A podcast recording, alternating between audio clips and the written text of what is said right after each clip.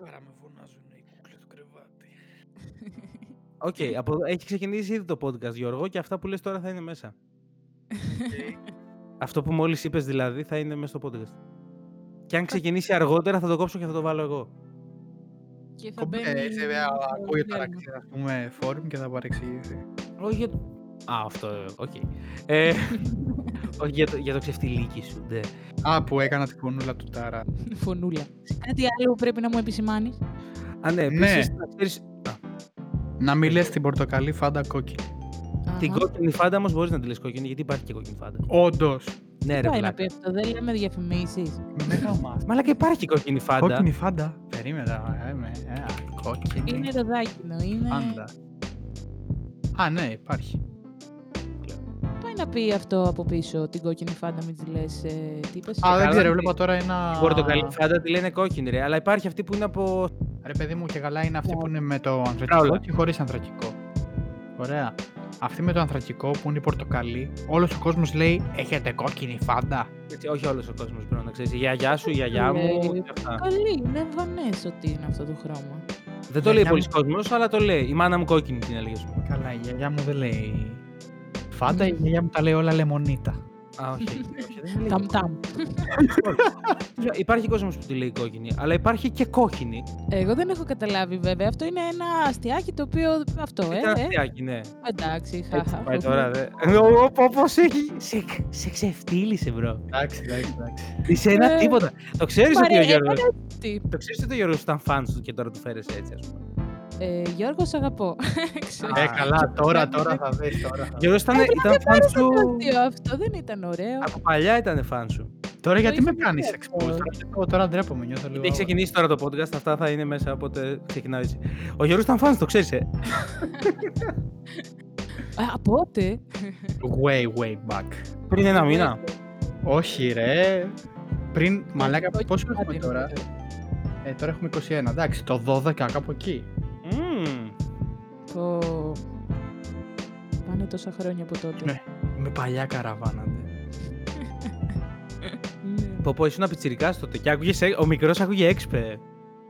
Τραγικό είναι αυτό, άμα το καλό σκεφτείς. Αν Πώς το ναι, πάρεις ρε. δηλαδή ηλικιακά. Άρε, Ανδρέα, μας μεγάλωσες, ντε. Μεγαλώσαμε με τα τραγούδια σου. Μεγαλώσαμε τα Ε, τραγούδια σου έξπε. Τα τρία, τα πέντε, δέκα τραγούδια μου. Χαιρόμαστε πάρα πολύ ότι τα ακούμε στο σπίτι. Χαιρόμαστε πάρα πολύ ότι τα ακούμε στο σπίτι. Με εσένα μεγαλώσαμε. Ε, ναι, και ξέρεις, είναι... Μάλιστα. Ε, Μμ. σιγά ρε, πόσα τραγούδια θα είχα βγάλει τότε, δέκα. Που να... Χωρίς τα ρεφρέν όμως τώρα, δικά σου. Ναι, Ναι. ναι, χωρίς. Τα ρεφρέν είναι πιο πολλά από τα μεμονωμένα δικά μου κομμάτια. Αυτό, Γιατί ήσουν και ρεφρένου και είσαι. True. Αλλά πλέον είσαι και, Εντάξει. κου- και κουπλεδού. Πλέον, ή πάντα ήμουνα και κουπλεδού, απλά ως επιτοπλίστων. Πλέον, πλέον. ναι. Πλέον, πλέον. ε, όχι ρε, πάντα ήμουνα και κουπλεδού, απλά τύχαινε να χρειάζονται περισσότερο ε, ρεφρέν οι περισσότεροι rappers και καλλιτέχνες. Ναι, γιατί και από, γιατί από ραπ τα πάνε υπέροχα. Αυτό ναι. Ήτανε, μ' αρέσει που μου λέει πολύ ευγενικά εντωμεταξύ. Χρειαζόντουσαν ρεφρέν. Λες και είναι κάποιο νομοσχέδιο, ας πούμε, ή ένα αρχιτεκτονικό σχέδιο το οποίο χρειάζεται ξεκάθαρα ένα ρεφρέν εδώ. Όχι ρε, είχε να κάνει νομίζω με το πρότυπο του εξωτερικού τύπου Μμμ. παλιό καλό R&B, οπότε επειδή είμαστε πάντα κάποια χρόνια πίσω στην Ελλάδα, όταν αυτό ήταν πολύ ε, διαδεδομένο, καλά, προφανώς Αμερική και γενικότερα, ε, νομίζω ότι όλοι το πήρανε σαν χρυσή συνταγή, οπότε αυτό τους έλειπε για να κάνουν υποτίθεται την επιτυχία που είχαν στο κεφάλι τους, το ρεφρέν. Όπως σεξισμός τώρα αυτό, full μαλάκα. Ναι, όχι, ήταν full. Ναι, όντως. Εντάξει, Ότι- τότε εκεί δεν είναι. Θέλω να πω ότι στο εξωτερικό ήταν αμυγός ε, ενδεχομένως τραγουδίστριες που κάνανε pop ή R&B πολύ συγκεκριμένο. Δεν ήταν Οκ, okay, ναι, το ότι- και ταυτόχρονα. Σίγουρα το ότι ακολου... Αλλά υπήρχαν και γυναίκες ράπερ πάντα στο εξωτερικό. Στην Αμερική. Σίγουρα. Ναι, ρε, Αλλά παιδί, νομίζω- Σε- Ειδικά σε σχέση με εδώ που οι γυναίκες που ραπάρανε κανονικότατα εκείνη την εποχή το παίζανε μετρημένα στα δάχτυλα. Βασικά και τώρα παίζανε μετρημένα στα δάχτυλα, αλλά Ναι, γενικά νομίζω τότε πάντα ήταν το ενός χεριού. Ναι, ενδεχομένως ναι. Απλά ε, έχει να κάνει με αυτό το πρότυπο του ε, κουπλέ άντρα, άντρας, ε, ρεφρέν, γυναίκα. Αν, για να αν είναι ευθυμίσουμε. τραγουδιστό, ναι, αν, είναι, ρε, αν είναι τραγουδιστό ναι. και τηλεφωνεί, ναι. Ναι, ναι, ξεκάθαρα για τραγουδιστό μιλάμε. Που να ξέρεις μεταξύ μας, άμα ε, εμένα τουλάχιστον, γενικά στα ρεφρέν, όποτε άνδρας μπορεί να τραγουδήσει, μου αρέσουν περισσότερο οι ανδρικές φωνές. Καλά, εννοείται ρε. Εγώ προσωπικά δεν έχω κανένα θέμα, είτε γυναίκα είτε Καλά, άντρα. έχεις. Ωραίο Ξέρω. ρεφρένα είναι. Και Ω, εσύ τη άλλη ότι τώρα και περισσότερο είναι. Λοιπόν, Έξπε, αυτό να το- τραγουδήσει. άκουσέ με, άκουσέ με, συγγνώμη Γιώργο. Στο, θέλω στο επόμενο κομμάτι σου να βάλεις άντρα να λέει το ρεφρέν. Έλα, αυτό ήθελα να πω, να βγάλει το κόμπλεξ ρε μαλάκα. Λοιπόν, να, βγάλει να λέει το Θα ρεφρέν. δει κουπλέσει ρεφρέν άντρας που να ξέρει να τραγουδάει. Κολώνης. Κάτω, Ε, εδώ. Το προτείνουμε στο φόρουμ. Να σας πω, τώρα έκανα μια συνεργασία με κάποια παιδιά, ε, που δεν μπορώ βέβαια να, να πω γιατί ξέρεις αποκαλύψω. μπορεί να γίνει το οτιδήποτε. Όχι ρε, πλάκα κάνω, αλλά όντως το ρεφρέν το λέει άντρας. Και δεν δεν δεν με έχουν πάρει δηλαδή για ρεφρέν, ξέρεις. Δεν έχω υπογράψει γι' αυτό. Τέλειο. Αλλά θα Ε, πούμε ότι είναι ναι, δικιά μου τέλειο. ιδέα. Βέβαια, εντάξει, στο τέλος πάλι κάνω εγώ λίγο τα δικά μου, αλλά εξ Ε. αρχής δεν ήταν να κάνω ρεφρέν. Απλά επειδή μου αρέσει και το ρεφρέν, ε, το, το υποστηρίζω. Γιώργο, να σε ρωτήσω ρε φίλε. Πες το. Ε, ποια έξπε προτιμάς εσύ, την τότε ή την τώρα, σαν ακροατής της; Και εγώ άκουγα το έξπε, απλά δεν ήμουν φαν. Στο λέω ανοιχτά. Όπτως. Ναι, ναι, ναι. Κοίτα, η αλήθεια είναι ότι να είμαι full ειλικρινής, νομίζω καλά εσύ το είχα πει κιόλας. Μμμ. Όταν είχα. Όταν άκουσα την καινούργια XP από το γύρο, ήμουνα σε φάση λίγο. Μου κάτσε παράξενα. Γιατί ρε παιδί μου, εγώ είχα μείνει στο 2012-2013, ξέρεις τώρα, Astrolabos Factor και τέτοια. Ναι. Ε, που ήταν πολύ πιο ε, generic ε, rap το υφάκι. Και οπότε, Σημαντικό. Ναι.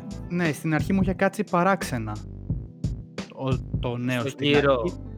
Ναι, αλλά θεωρώ ότι με τον δίσκο και ακούγοντας τον παραπάνω φορές ε, μου κάτσε πολύ καλύτερα και το προτιμώ γιατί είναι, είναι ρε φίλε κάτι το οποίο πλέον είναι δικό της, δεν είναι ε, ό,τι κάνουν οι υπόλοιποι. Δηλαδή έχει και κάτι που την ξεχωρίζει, δεν είναι ότι απλά α, είναι γυναίκα και κάνει καλό ραπ, είναι ότι κάνει κάτι διαφορετικό, εντελώς δικό της.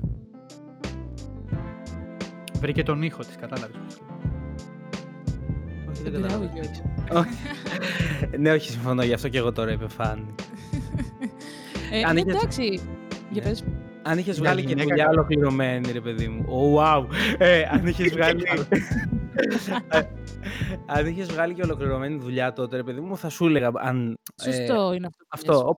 Ε, έχει να κάνει νομίζω ότι δεν υπήρχε πολύ ξεκάθαρη, μ, ε, ξεκάθαρο σημείο αναφοράς γιατί ακριβώς επειδή δεν ήταν πολλά πολλά μαζεμένα και ας πούμε ότι το χρόνο έβγαζα κάποια κομμάτια που είχα όντως κουπλέ και πάρα πολλά ρεφρέν ε, νομίζω ότι και γι' αυτό πάρα πολλοί κόσμος ξέρεις, ε, είχε αυτή την ταμπέλα της ρεφρενούς. Ρεφρενούς δεν κλείνεται καν της ρεφρεν. Ναι, ποιος ξέρεις. Ρεφρένου, της ρεφρένου. Αυτήν Ναι, που λέει ναι, τα ναι. ρεφρέν.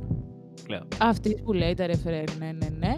Ε, οπότε ε, ήταν σαν εμβόλυμο το κουπλέ. Γι' αυτό νομίζω ότι πολλοί κόσμος, ξέρεις, ε, δεν μπορούσε να καταλάβει αν έχω εξέλιξη στο ραπ ή αν όντως ε, γράφω κυρίως αυτό ε, κτλ.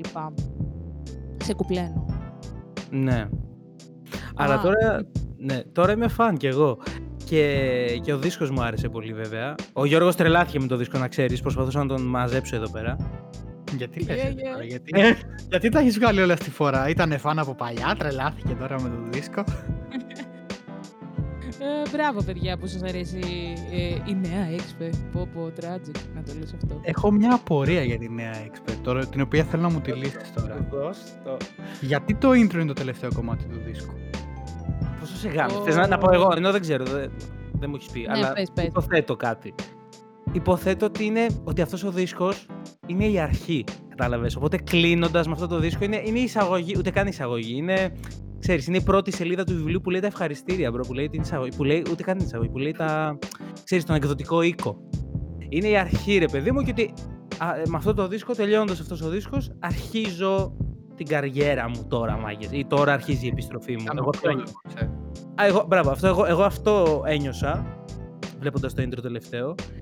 Και ειδικά άμα το βάλεις σε συνάρτηση ότι από όταν έχεις βγάλει το δίσκο δεν έχει σταματήσει να πετάει υλικό. Η αγαπητή μας ακριβή.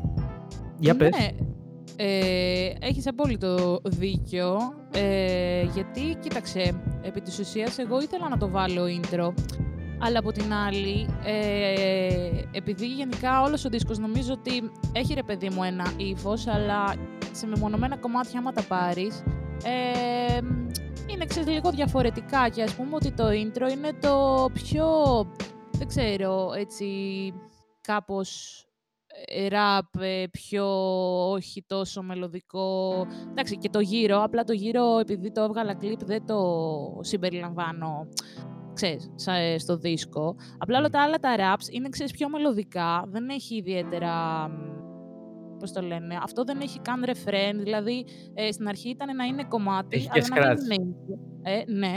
Ε, Έχεις απλά στο τέλος, ε, ξέρεις, είπα ότι εφόσον δεν έχει ρεφρέν και δεν ήθελα κιόλας από αυτή την άποψη, δεν ήθελα να γράψω ρεφρέν, λέω θα το βάλουμε intro, αλλά ακριβώς επειδή, όπως είπες, ε, ναι, σε βάζεις ε, σε μια εισαγωγή της δικιάς μου, πώς το λένε, κοσμοθεωρίας, της δικιάς μου τέλος πάντων ε, φάσης.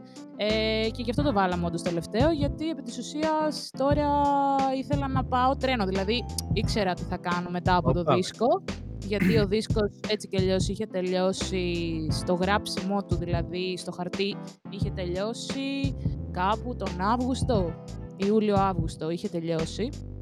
Μμ. Ε, οπότε ήδη εγώ από τον ε, Αύγουστο μέχρι τον Δεκέμβριο που βγήκε είχα γράψει άλλα πόσα κομμάτια τα οποία είναι ένα βήμα μπροστά.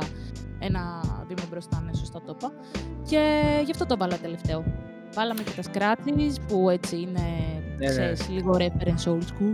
Ναι, αλλά δεν έρχεται σε αντίθεση με τον υπόλοιπο δίσκο το γεγονός ότι είναι τελευταίο. Ενώ αν έμπαινε πρώτο θα ήταν συνδετικός κρίκος φάση παρελθόν με τωρινή φάση. Ου, Ωραίο και το point του Ναι. Γιώργου. Αλλά εντάξει, γιατί το μία ας πούμε και τα άλλα που έβγαλε μετά δεν συνδέονται. Ενώ μουσικά δεν είναι λίγο πιο χυπχοειδή.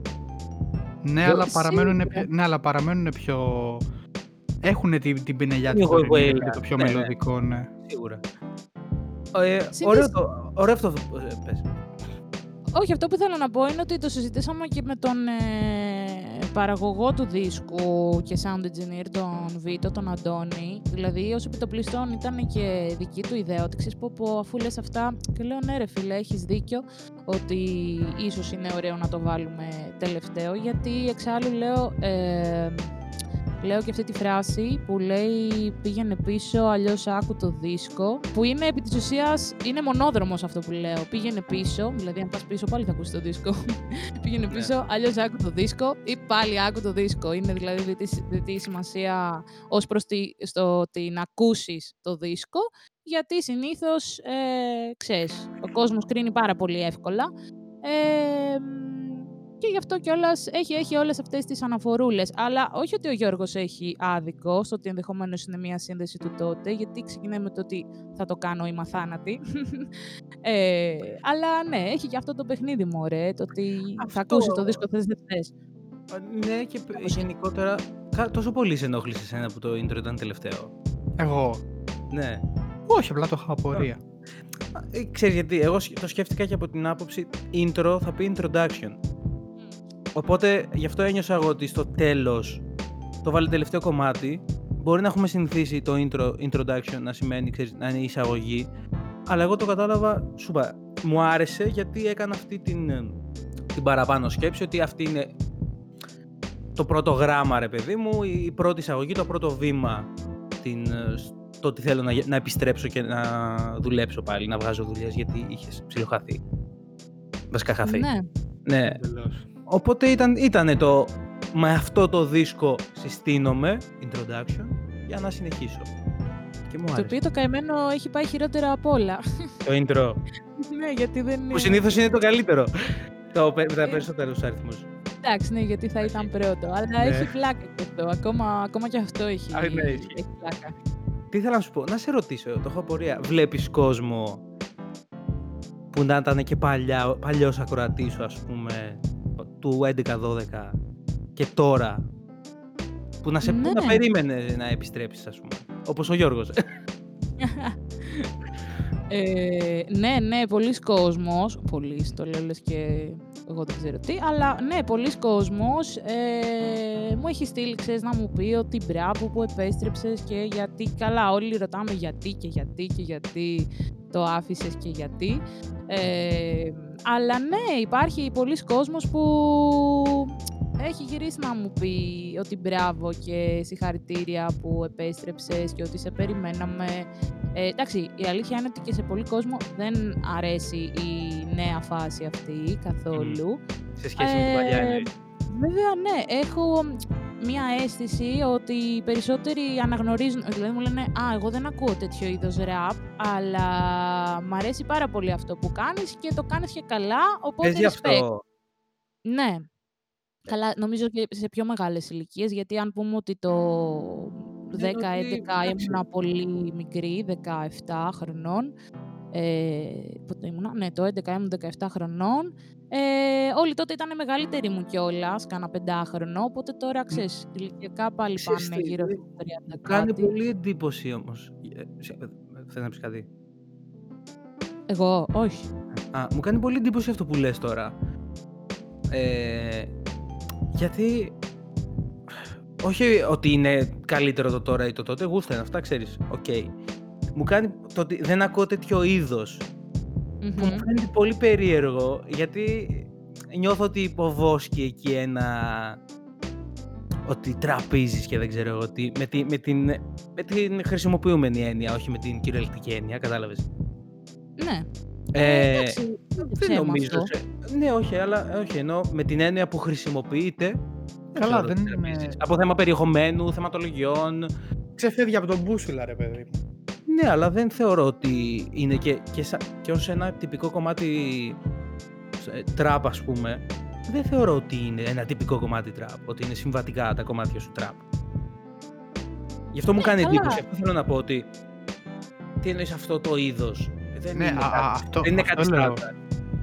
Αυτό λέω, τρί παιδί μου, για τον ε, μέσο Έλληνα hip hop ακροατή, αυτό που κάνει ξεφεύγει από τον μπούσουλα που έχει συνηθίσει, ρε παιδί. Ναι, μου. αλλά ξεφεύγει και από τον τραπ μπούσουλα, αυτό εννοώ. Ναι, από τα πάντα γενικά. Από το μπούσουλα είτε Ναι, αυτό είναι ενώ- boom bap είτε είναι trap, από την νόρμα, ρε παιδί. μου. Εννοώ αυτό που. Αυτό, γι' αυτό λέω ότι. Οπότε αυτό... δεν του κάθεται καλά στα αυτή, ξέρω εγώ. Τον ξενίζει επειδή είναι διαφορετικό. Τι να σου. Α, επειδή είναι απλά Ναι. διαφορετικό. Γιατί εγώ ένιωσα ε, να υποβόσκει το. Ότι δεν, πώς να σου το πω, δεν είναι old school σε εισαγωγικά, δεν είναι πιο hip hop zeros τέλος πάντων ο ήχος. Είναι Ναι. πιο σύγχρονος τραποειδής, που δεν είναι συμβατικός τραποειδής σε καμία περίπτωση. Αντιθέτως, ειδικά, το πώς, ειδικά στα τελευταία σου κομμάτια, το πώς πατάς είναι τελείως για μένα old school, αν μπορούμε να το πούμε έτσι. Μμμ. Είναι πολύ rap, είναι πάρα πολύ rap. Καλά, ειδικά Ε, το μη. Και το, και το αισθάνομαι, τα κουπλέ είναι πολύ rap. Ναι, έτσι είναι. Απλά νομίζω ότι, κοίταξε, ε, ακριβώς κάνει. επειδή... Ναι, ναι, όλα αυτά που λέτε ισχύουν, ε, γιατί και εγώ στο κεφάλι μου κάπως έτσι το έχω αποκωδικοποιήσει στο τι πάει να πει... Καλά, τι πάει να πει. Τι είναι το νέο πάτημα, τι δεν είναι, τέλος πάντων κτλ. Ε, απλά νομίζω ότι κάποιος που είναι προκατηλημένος με κάποιο είδος, ε, οποιοδήποτε στοιχείο και να ακούσει του είδους που δεν του αρέσει, ταυτόχρονα σε ταυτίζει πάρα πολύ εύκολα με αυτό. Δηλαδή, εγώ πιο πολύ αυτό αντιμετωπίζω. Το ότι αυτοί που μου λένε ότι ξέρεις τι, ε, τώρα είσαι σε πιο φρέσκια αισθητική. Που τώρα το λέω πολύ ευγενικά. φρέσκια αισθητική. Ε, ναι. Ε, είναι σε φάση ότι να έχεις και autotune. Δηλαδή, ξέρεις, πιο παλιοί ραπάδες ακούνε autotune και βγάζουν φλίκτενες. Και είναι αυτό το κλασικό μου, αφού ξέρεις τόσο πολύ καλά να τραγουδάς, γιατί χρησιμοποιείς ε, autotune. Και άντε τώρα εσύ να Αυτή εξηγήσεις είναι ότι. που είναι πραγματικά drums. Παιγμένα. Ναι, ε, χαίρομαι πολύ τώρα. Ναι, αυτό, τι εκεί, ήθελα να, κατα- πούμε. εκεί ήθελα να καταλήξω ότι δεν ήταν. Αυτό υπονοούσα βασικά τόση ώρα με αυτό που έλεγα για, για αυτό το σχόλιο ας πούμε, που έφερε σαν παράδειγμα. Ότι πιο πολύ το ακούω σαν προκατάληψη παρά γούστο. Ε, Αυτό εννοούσα Σίγουρα. Γιώργο. Ότι, ναι, δεν μου ακούγεται σαν ότι α, το γούστο του είναι boom bap beats. Δεν, νιώθω- νιά- δεν, νιά- δεν ένιωσα αυτό από την πρόταση. Ένιωσα ότι είναι απλά προκατηλημένος και ξέρεις. Ακούς ένα στοιχείο νέου ήχου και λες ότι εντάξει λογικά. Έλα μωρέ αυτά είναι μαλακίες. Παρ' όλα αυτά, έχει πλάκα το ότι δίνουν ακόμα και τώρα τα respect. Αυτό δεν καταλαβαίνω. Το, Α, σε υποστηρίζω μεν, αλλά δεν μ' αρέσει δε αυτό που Καλά, κάνεις. να σου πω κάτι. Είναι, είναι το ευγενικό «Ε, για αυτό που κάνεις, καλός είσαι». Ναι, Το ρε, οποίο εγώ- είναι πολύ άσχημη κριτική, ρε φίλε, θεωρώ. Το Καλά. Για αυτό που κάνεις, καλός είσαι. Ναι, εμένα μου κάνουν. Αλλά και εμένα με- τώρα μου έκανε πολύ εντύπωση αυτό που είπες όμως. Δεν το περίμενα. Περίμενα κάποιος να σου πει Δεν μου αρέσει, τελείωσε. Δεν μου αρέσει αυτός ο ήχος, ρε παιδί μου, οκ. Ε, είτε ό,τι και να λες, ό,τι και να κάνεις, ενώ στα κομμάτια, ό,τι θεματολογία και να έχεις, ό,τι και να, όπως και να πατάς, δεν μπορώ να ακούσω αυτά τα beat, ας πούμε, αυτά τα hats, whatever, τα hi-hats. Ε, που δεν νιώθω αυτό, νιώθω τελείως, ε, εγώ νομίζω, νομίζω ότι έχει ξεπεραστεί αυτό. Με, ε, γενικά στο hip hop στην Ελλάδα αυτή τη στιγμή από το, από το κοινό, ε, το κόμπλεξ ενώ του trap, νομίζω έχει ξεπεραστεί. Βλέπεις Έχει. πολλούς που πατάνε τέτοια beat που τους, ε- που είναι Ναι, οι κλασικοί hip-hop άδες ενώ κατάλαβες και τους έχει το κοινό έτσι στο μυαλό τους. Μου έκανε πολύ εντύπωση. Ναι, ναι, σύμφωνοι. Απλά εγώ νομίζω ότι έχει να κάνει αυτό δηλαδή που λένε, η προκατάληψή τους αυτή, που οκ, εγώ την δέχομαι και δεν κάθομαι να το αναλύσω και ιδιαίτερα, γιατί μιλάμε... Ανέλυσέ εξ το. αποστάσεως. ναι, ανάλυσέ το. Ε, μιλάμε και εξ αποστάσεως, δηλαδή το ότι θα μου στείλει κάποιος παλιός ότι «Α, ξέρεις, respect, άκουσα το δίσκο σου, εντάξει, ξέρεις, εγώ δεν ακούω τέτοια φάση, αλλά ε, μπράβο και τα λοιπά. Εντάξει, έχει να κάνει και λίγο, θα σου πω που το εντοπίζω, ότι όταν ήμουν πιο ενεργή τότε, ε, 11, 12, 13, ε, ήμουνα ε, πολύ συχνά, ας πούμε, έπαιζα lives σχεδόν κάθε εβδομάδα, μη σας πω. Και στο Ο- TDF ήσουν off the gear, ε, πώς το λένε, Ναι, το 12, Newcomer, ναι, το- Newcomer. Newcomer. ναι. Ναι, οπότε τότε, ε, καλά, το- στο δικό μου το Βελινεκέ, στο μικρό, ε, είχα ρε παιδί μου κάποιους ακροατές που, ειδικά Θεσσαλονίκη κυρίως, που έρχονταν πολύ συχνά σε αυτά τα lives, οπότε ξέρεις, είχαμε και μια πιο προσωπική ε, επαφή, δηλαδή να τους χαιρετήσεις αού, οπότε ξέρεις, Μμ. ε, κυρίως αυτή δηλαδή η ομάδα που έχει, έχουν περάσει αυτά τα χρόνια έχουν μείνει πιο πολύ σε αυτό το στάσιμο. Νομίζω επειδή με εκτιμάνε και ως άνθρωπο λένε και το ότι α, ναι, μπορεί να μην μου αρέσει αυτό το είδος, αλλά και η ακριβή και σε αυτό που κάνει είναι καλή. Ναι, Από ότι αυτή είναι την ταλαντούχα κοπέλα, ρε παιδί μου, οπότε... Αυτό, αυτό. Μμ. Δηλαδή αυτό ακούω πιο συχνά από ανθρώπους που με ακούγανε τότε. Ε, τώρα κατά τα άλλα από ανθρώπους που δεν είχαμε ποτέ έτσι συναναστροφή είναι αυτό που λέτε οι περισσότεροι ότι εντάξει δεν, δεν ε, φαίνεται το αν κάποιον αντιγράφω τόσο ανοιχτά εδώ πέρα σαν στυλ εννοώ σαν ύφος ή γενικότερα και ότι κάνω κάτι καινούριο που εγώ Ισχύει, το ότι ασπάζω. ανα- αναγνωρίζεται αυτό αρκετά, το έχω παρουσιάξει κι εγώ. Από, ε, από τα σχόλια. ναι. Ναι, κυρίως, κυρίως αυτό λέγεται και κυρίως αυτό μου στέλνουν από την άλλη, ότι είσαι ε, new wave ας πούμε. Που εντάξει, οκ, μπορώ να το καταλάβω, αλλά εντάξει, προφανώς έχω επιρροές, δεν είναι ψέμα αυτό. Εντάξει, και είναι, και είναι ψιλοξεκάθαρες επιρροές, δεν είναι κακό. Καλό είναι βασικά, θεωρώ. Ε, Σύμφωνοι. Ε, δεν είναι άλλο είδος μουσικής, εντάξει. Ε, Έχει μια φρεσκάδα δικιά του, όχι κάποιου γενικότερου wave. Έχει μια δικιά του φρεσκάδα. Ο ήχος σου, είναι η αλήθεια. Ειδικά Για από το δίσκο Ελλάδα. και μετά. Για Ελλάδα, για Ελλάδα πάντα. Ναι. Ναι. Γιατί άμα το πάμε σε άλλο επίπεδο, καμιά Ναι. φρεσκάδα. Ξέρεις. Καλά, ηρέμησε. Εντάξει, η αλήθεια είναι ότι, ναι ρε παιδί μου, θέλω να πω ότι, οκ, αυτά που κάνω είναι ε, πράγματα τα οποία έχουν συμβεί. Απλά επειδή εδώ δεν έχουν συμβεί ενδεχομένως και μπορεί να έχουν συμβεί και εγώ να μην το ξέρω ή να μην το αναγνωρίζω, έτσι. Δεν ξέρω. Ναι. Ε, Καλά και στην τελική αυτό θες να κάνεις. Αυτό, εκεί θα κατέληγα κι εγώ, ότι είναι αυτό που μου αρέσει και είτε είναι υπομένο είτε όχι, ε, δεν με απασχολεί ιδιαίτερα, γιατί δεν κάθομαι να σκεφτώ «Α, τι παίζει τώρα αυτό το καιρό Ε, Δεν και είναι μόνο αυτό». ήχος. Ε, Μπορείς, υπάρχουν πολλοί τρόποι σαν καλλιτέχνης να ξεχωρίσεις έτσι κι αλλιώς. Δεν είναι μόνο Ακριβώς. τώρα αυτό. Ε, Μπορείς να ξεχωρίσει με πάρα πολλούς τρόπους.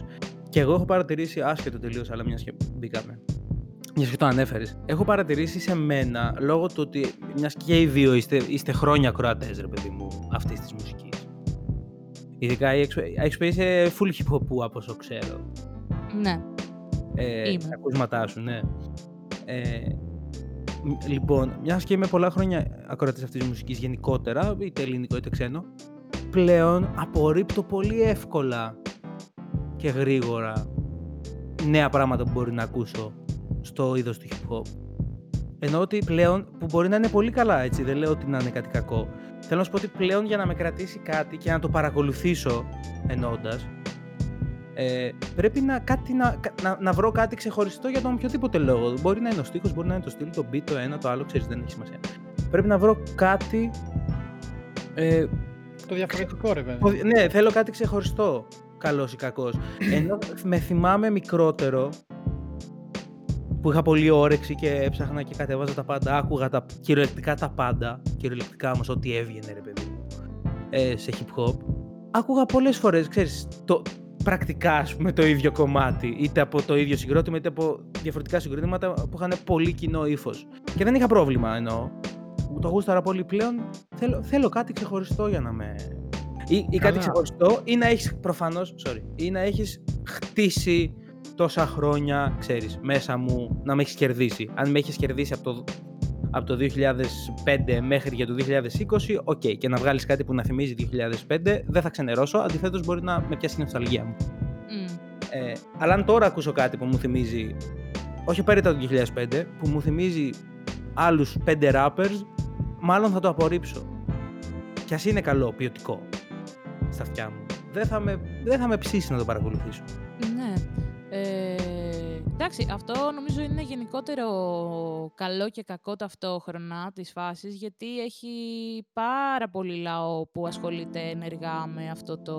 Φταίει και αυτό. Ε, ναι. ε; Φταίει όντως και αυτό που λέω. Κυρίως αυτό φταίει, γιατί εντάξει, ο καθένας δεν ξέρω άμα το έχει σαν αυτό σκοπό να ε, βρει κάτι δικό του και να κάνει τη φάση του χωρίς να αντιγράφει κάποιο trend ή κάποιον που έχει ανέβει ψηλά ή οτιδήποτε. Ε, οπότε και σίγουρα επειδή όλοι τώρα στην αρχή της, κα, της καριέρας τους, τέλος πάντων στην αρχή τους, ε, καλός ή κακός, δύσκολα έχεις μια ταυτότητα. Νομίζω ότι την αποκτάς με, με χρόνο και με τριβή μεγάλη. Απλά τώρα ακριβώς επειδή είναι πάρα πολύ εύκολο και το να βγάλεις το οποιοδήποτε κομμάτι και να είναι και αρκετά ποιοτικό σαν ε, ηχογράφημα, ενδεχομένως και να το πας και ένα βήμα παραπέρα και να έχεις ένα ποιοτικό κλιπ κτλ. Ε, εντάξει, το να το απορρίψεις εύκολα συμβαίνει επειδή είναι πάρα πολύ κόσμος. Είναι πολύ το υλικό, ναι. ναι, είναι πολύ πολύ το υλικό. Παίζει και, και, παίζει και αυτό ρόλο. Ναι, και δεν γίνεται νομίζω να υπάρχουν τόσα τόσα ξεχωριστά στυλ. Και επειδή ακριβώς όλοι, όλοι, πολλοί κόσμος είναι στην αρχή του, ε, δεν έχει χτίσει καμία ταυτότητα αυτό που λες από το 2005 ή από όποτε. Εντάξει, και το 2005 πολύ πίσω θα ρεώ, αλλά έστω από το 2010, από το 2015. Αλλά ναι, όχι, δεν λέω, δεν λέω ότι και καλά ναι, ο θυμίζω ήχος εκείνη την χρονιά, ενώ ότι το όχι, όχι, λόγω παλαιότητας το λέω ναι, ναι. και για, για εύρος ε, χρονικό που υπάρχεις ας πούμε σε μια φάση και το αν έχεις εδρεωθεί ή όχι. Γιώργο, τι θέλεις να πεις; Τίποτα, αυτό που είπε η ακριβή θέλει να πω στην ουσία, αρέσει, ότι το απορρίφθησε επειδή υπάρχει πολύ μεγάλη ποικιλία καλλιτεχνών πλέον ναι, και σε αριθμό. Και η, πληρο, η, πληροφορία είναι τόσο πολύ σε Αυτό ναι, ότι ε, όταν ραπάρουν, ρε παιδί μου, όταν παλιά, ας πούμε, ραπάρανε 10 άτομα, ας πούμε, ναι, ναι. ε, άκουγες πιο εύκολα 10 φορές το ίδιο πράγμα το να ακούσεις 100 σήμερα παραδείγματος. Έχεις δίκιο, ναι, παίζει και αυτό, είναι βασικό και αυτό. Εγώ νομίζω ότι απλά έχω κουραστεί απλά. Κοίτα, έχει να κάνει ότι και παλιά, επειδή δεν έπαιζε τόσο υλικό, ε, ήσουν και πιο διψασμένος ας πούμε για νέα κομμάτια. Τώρα που βγαίνει, υλικό με, τη, τώρα που βγαίνει υλικό με τη σέσουλα είναι λογικό να απορρίψεις πράγματα πιο εύκολα γιατί έχεις γκάμα να ακούσεις. Ξέρεις τι, συμφωνώ απόλυτα, αλλά νομίζω είναι συνδυα... προφανώς και παίζει το ρόλο του. Παίζει όμως και το πόσο καιρός είσαι ακροατή με την έννοια ότι έχεις κατασταλάξει πλέον και το... έχεις έχεις συνειδητοποιήσει μετά από τόσα χρόνια τι είναι αυτό που σου αρέσει και το πιο εύκολα ξέρεις, το εντοπίζεις και το κλειδώνεις. Γιατί, γιατί έχετε δίκιο σε αυτό, αλλά έχω παρατηρήσει νεαρούς ακροατές στο hip hop που δεν είναι, σε αυτή, δεν είναι στη φάση του απορρίπτω εύκολα. Είναι στη φάση του ακούω τα πάντα. Προφανώς και κάποιον θα ξεχωρίσω παραπάνω να μου αρέσει. Δεν συζητάω γι' αυτό. Εγώ εννοώ ότι επειδή μου αν ακούσω ένα νέο καλλιτέχνη, ακούω το πρώτο, το δεύτερο κομμάτι του. Αν δεν με πείσει, δεν με έπεισε. Τελείωσε. Θα πρέπει τυχαία να ξαναπέσει στα αυτιά μου. Ε, αυτό δεν είναι. Εγώ νομίζω και τότε ε, από πάντα λειτουργούσα έτσι. Δηλαδή θα ακούσω δύο-τρία κομμάτια και άμα δεν με ψήσουν δεν θα ξαναψάξω το συγκεκριμένο ε, κρού, το συγκεκριμένο Όχι, όχι να είναι κακά ναι, όμως. Αυτό θέλω να σου πω ότι δεν ήταν ότι ήταν κακά, ήταν ότι ήμουν σε φάση ότι εντάξει. Έστω μέτρια. Ναι, θέλω να πω ρε παιδί μου. Μπορώ να μιλήσω και. Δεν, θα, δεν, μπορώ, δεν μιλάω, νιώθω άνετα να μιλήσω με ονόματα. Ε, Ναι, παιδί μου, υπάρχουν αυτή τη στιγμή προφανώς καλλιτέχνες που πάρα πολύ μοιάζει ο ήχος τους μεταξύ τους. Δεν ξέρω αν καταλαβαίνεις. Σαν ύφος Ωραία. έστω. Ναι. Ναι. Και μοιάζει ο ήχος τους. Αυτό πιο παλιά δεν με ενοχλούσε και όντως γιατί θα, θα ήταν αυτό που είπε ο Γιώργος και εσύ, ότι θα ήταν 10 φορές, όχι 100, οπότε οκ, ήταν πιο εύκολο ας πούμε, να τα ακούσεις. Αλλά και τώρα και κά- ένα από αυτούς τους 100 που το κάνει, με κάποιον μπορεί να ξεχωρίσω που έχουν το ίδιο ύφος. Και θα ξεχωρίσω κάποιον για, άλλο, για κάποιο λόγο. ναι. Τότε δεν ξεχώριζα, ε, τους, τους έχω, παίζει να είναι ο αριθμός πάλι όμως. Κοίτα, εγώ θεωρούσα όμως ότι εμένα στο Ότι κάτι π.χ. αλλάζει. αυτό που λες με ενοχλούσε πιο πολύ πιο παλιά. Δηλαδή, εγώ ας πούμε δεν έχω θέμα, θα μιλήσω με ονόματα. Κλάιν. Ναι. ε, όταν ρε φίλε, παραδείγματος χάρη είχαν βγει οι Chemical B πριν φτιάξουν το δικό τους ύφος, που καλό κακός ο μπούσουλάς τους ρε φίλε ήταν το Bong, η BTC σαν ήχος, πριν φτιάξουν το δικό τους ε, στυλάκι. Ναι. Ε, εμένα, ας πούμε, π.χ. τότε μου κάνανε πολύ άσχημο μπαμ.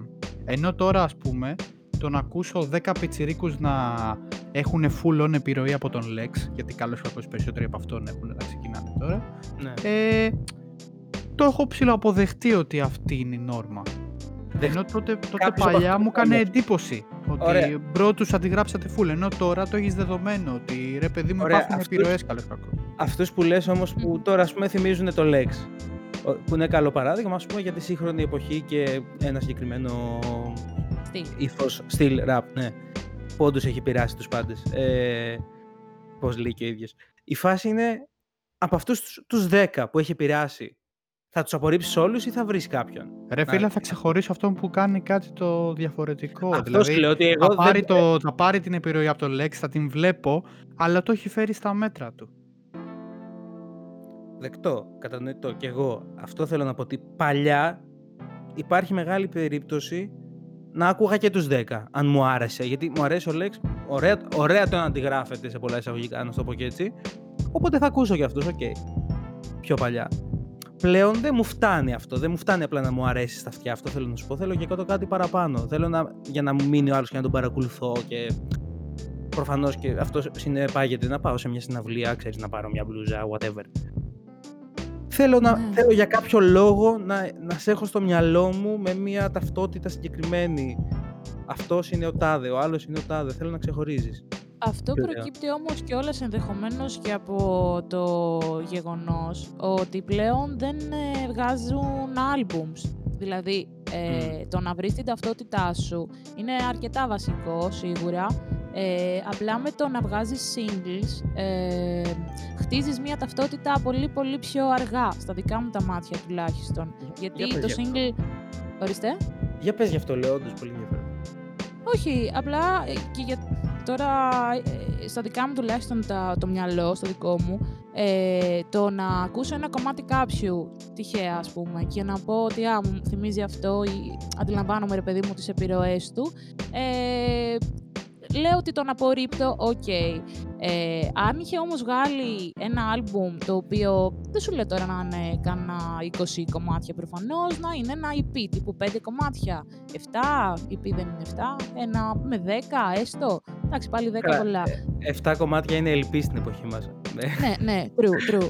Ε, οπότε ναι, αν ενδεχομένως έκανε μια προσπάθεια που την έβλεπα, ξέρεις, μιλάμε τώρα για νεοφερμένους στη φάση, έτσι.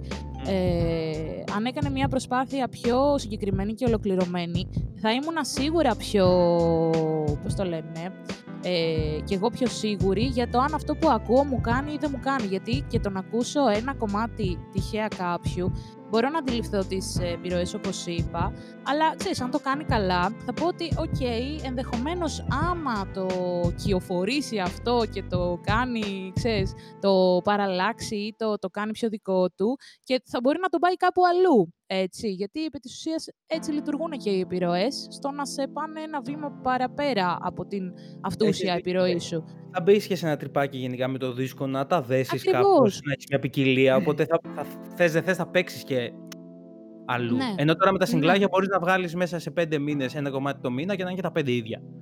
Ακριβώς. Οπότε και εσύ σαν καλλιτέχνης, δεν ξέρω και πόσο γράφουν και στα σπίτια τους για να βγάλουν αυτά τα πέντε singles το χρόνο, ας πούμε, Μμ. ή οτιδήποτε. Ε, αλλά η πραγματική τριβή σίγουρα συμβαίνει και με το δίσκο. Δηλαδή, όντως, αν καθίσεις και μπεις σε αυτή τη διαδικασία, ε, και εσύ ο ίδιος σαν καλλιτέχνης νομίζω ότι θα μπορείς να δεις πιο καθολικά τον εαυτό σου πάνω σε αυτό. Βέβαια, αρκεί να μπορείς να κάνεις μια στοιχειώδη ε, αυτοκριτική. Καλά, ναι, τέλος οκ. πάντων. Αλλά ναι, Έχεις το δίκιο, να όντως, βγάζεις ο- ο ανά δίσκος- δύο-τρεις μήνες. Ναι. Ναι. Ο δίσκος σε βάζει στο τριπάκι. Ναι, θεωρώ έχει να κάνει και με το ότι με τον δίσκο, ρε φίλε, μπαίνεις και στο, στη διαδικασία να απορρίψεις κομμάτια Σίγουρα. που θα έχεις βγάλει. Οπότε σκέφτεσαι ότι «Μμ, αυτό δεν μου αρέσει και σιγά σιγά συνειδητοποιείς και ο ίδιος τι σου αρέσει να κάνει. Αυτό βρίσκει, έτσι παίζει ο δίσκος να βοηθάει πολύ περισσότερο. Όχι παίζει, όντως ο δίσκος βοηθάει πολύ περισσότερο στην ταυτότητα. Γιατί αυτό θα έχεις βγάλει 10 κομμάτια και μπορεί π.χ. να ακούς ένα κομμάτι και να λες «Ε, αυτό δεν ξεχωρίζει Μμ. τόσο, ενώ τα υπόλοιπα έχουν μια πινελιά που μου αρέσουν. Ε, ας φάει σου το αυτό, οπότε γενικά απορρίπτεις ε, κατάλοιπα. Βλέπεις τα κοινά, προσπαθείς. Ναι.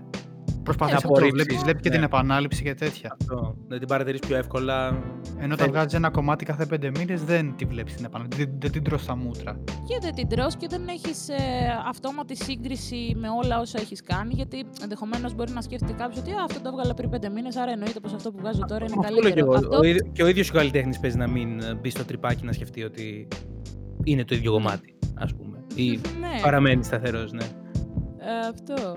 Οπότε για μένα ήταν πολύ μεγάλη, πώς το λένε, ε, ένα μεγάλο θέμα αυτό με το γιατί βγάζω δίσκο αφού τώρα η εποχή απαιτεί συγκλάκια και ξέρεις, το συζητούσα ναι. δηλαδή με Κι όμως, φίλους. εγώ διαφωνώ με αυτό. Και εγώ Ποιο; πάρα θεωρώ πολύ ότι, διαφωνώ και θεωρώ με ότι το ο μικρόφωνο. δίσκος έχει γυρίσει. Λόγω. Α, κάτσε, περίμενε. Α, Όχι ότι αγαπάς το δίσκο, θεωρείς ότι γυρίζει ο δίσκος. Ναι, εγώ θεωρώ ότι Ε, γυρίζει και γυρίζει λόγω των. ε, Είναι, και- επειδή είναι στρογγυλό και. Όχι, ρε. θεωρώ ότι γυρίζει λόγω των ε, streaming platforms. Δηλαδή, όταν ο κόσμος πλέον έχει την Ε. ευκολία να κατεβάσει μουσική και λοιπά μέσω Spotify και τέτοια, ε, ο δίσκος έχει αρχίσει να ξαναγυρίζει, θεωρώ.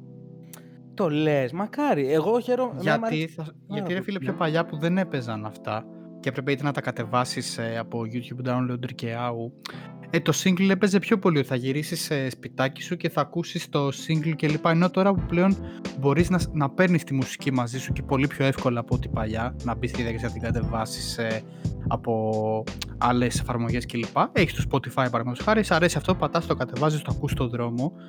Ε, θεωρώ ότι ο δίσκος επιστρέφει σαν concept Μμ. ότι α, πρέπει να βγάζουμε δίσκους. Γιατί μέχρι και αυτοί ρε φίλε που κάνανε Ε. καριέρα με singles έχουν αρχίσει και βγάζουν δίσκους. Εγώ ξέρεις γιατί νομίζω επιστρέφει ο δίσκος. Για τον ίδιο λόγο που έφυγε και ήρθαν τα singles και για τον ίδιο λόγο που πριν ήταν δίσκοι. Τι γίνεται στο εξωτερικό και κυρίως στην Αμερική. Γιατί και στην Αμερική επίστρεψε ο δίσκος. Γενικά, το rap. Εγώ θεωρώ ότι έχει να κάνει με Εμείς το... γενικά η πηγή παίζει να είναι τα Spotify, ας πούμε. Ναι, αυτό θεωρώ. Ναι, ότι είναι αυτό, ότι Ναι. έχει να κάνει με την επιστροφή της πλατφόρμας ε, streaming. Η προσβασιμότητα ότι είναι πιο. Ναι, ότι είναι πιο προσπαθημένο το την επιστροφή. Καλά. Ο δίσκος επιστρέφει. Ναι. μα, μα, μα- μακάρι. Εγώ μακάρι προτιμώ, σίγουρα. ναι, εγώ προτιμώ πολύ τους δίσκους και ξέρεις ήταν και ωραίο, είναι ωραία αυτή η αναμονή από το ένα δίσκο στον άλλον. Όσο καιρός και να είναι, ένα-δύο χρόνια, όσο είναι. Ναι. Ε, Παρ' όλα αυτά, έξυπε τώρα συγκλάκια βγάζει κι εσύ. Δεν ξέρω τι λες. Πόσα, πόσους δίσκους να βγάλω σε ένα χρόνο, ρε. Και τώρα το, τον άλλο μήνα πάλι δίσκο, ξέρεις. Τουλάχιστον Ε, τέσσερι. αν και ιδανικά, το σκέφτηκα. Ήθελα να τρολάρω φουλάσιμα γιατί έχω πάρα πολλά κομμάτια και λέω τι θα τα κάνω όλα αυτά, ξέρεις. Ε, και λέω ας βγάλω και ένα δεύτερο ρε. Τώρα, μέσα σε τρεις μήνες, ο άλλος βγήκε το Δεκέμβρη.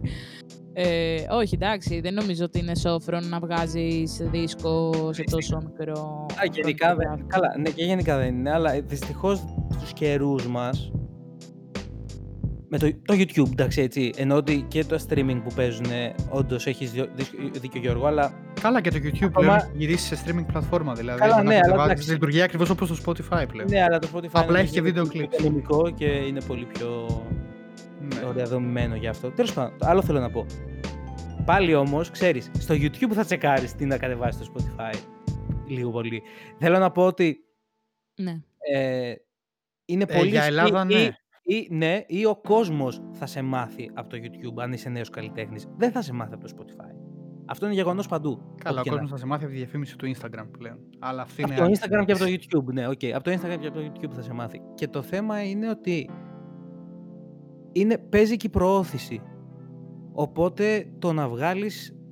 Κανείς δεν ξέρει πώς λειτουργεί το YouTube προφανώς, αλλά το να βγάλεις δίσκους, δύο δίσκους, τρεις τόσο κοντά, παίζει να, να σε θάβει και το ίδιο το YouTube. Ας πούμε. Ξέρω Όχι, αν εγώ είναι νο- αυτό εγώ νομίζω απαραίτητα ότι- αλήθεια. Άκυρο, Νομίζω χωρίς το να έχω αντίθετο. γνώση επί του αντικειμένου πλήρες, Ούτε εγώ. πλήρως. Αλλά θεωρώ ότι το YouTube ίσα ίσα όσο πιο παραγωγικό είναι το κανάλι σου, τόσο πιο πολύ Ναι. σε σπρώχνει. Έτσι είναι. Γιατί είσαι Νομίζω ενεργός η content συνέπεια. creator. Ναι, Για, μουσική, για μουσική. για Στα οποιοδήποτε. πάντα, στα πάντα. Ρε. Το YouTube δεν Γιατί- κοιτάει μουσική, όχι. Το YouTube κοιτάει content. Αυτός ο χρήστης μου παράγει υλικό. Άρα τον σπρώχνω. Τον άλλον που ανεβάζει κάτι κάθε 4-5 μήνες, το forum παραδείγματος χάρη, το θάβει.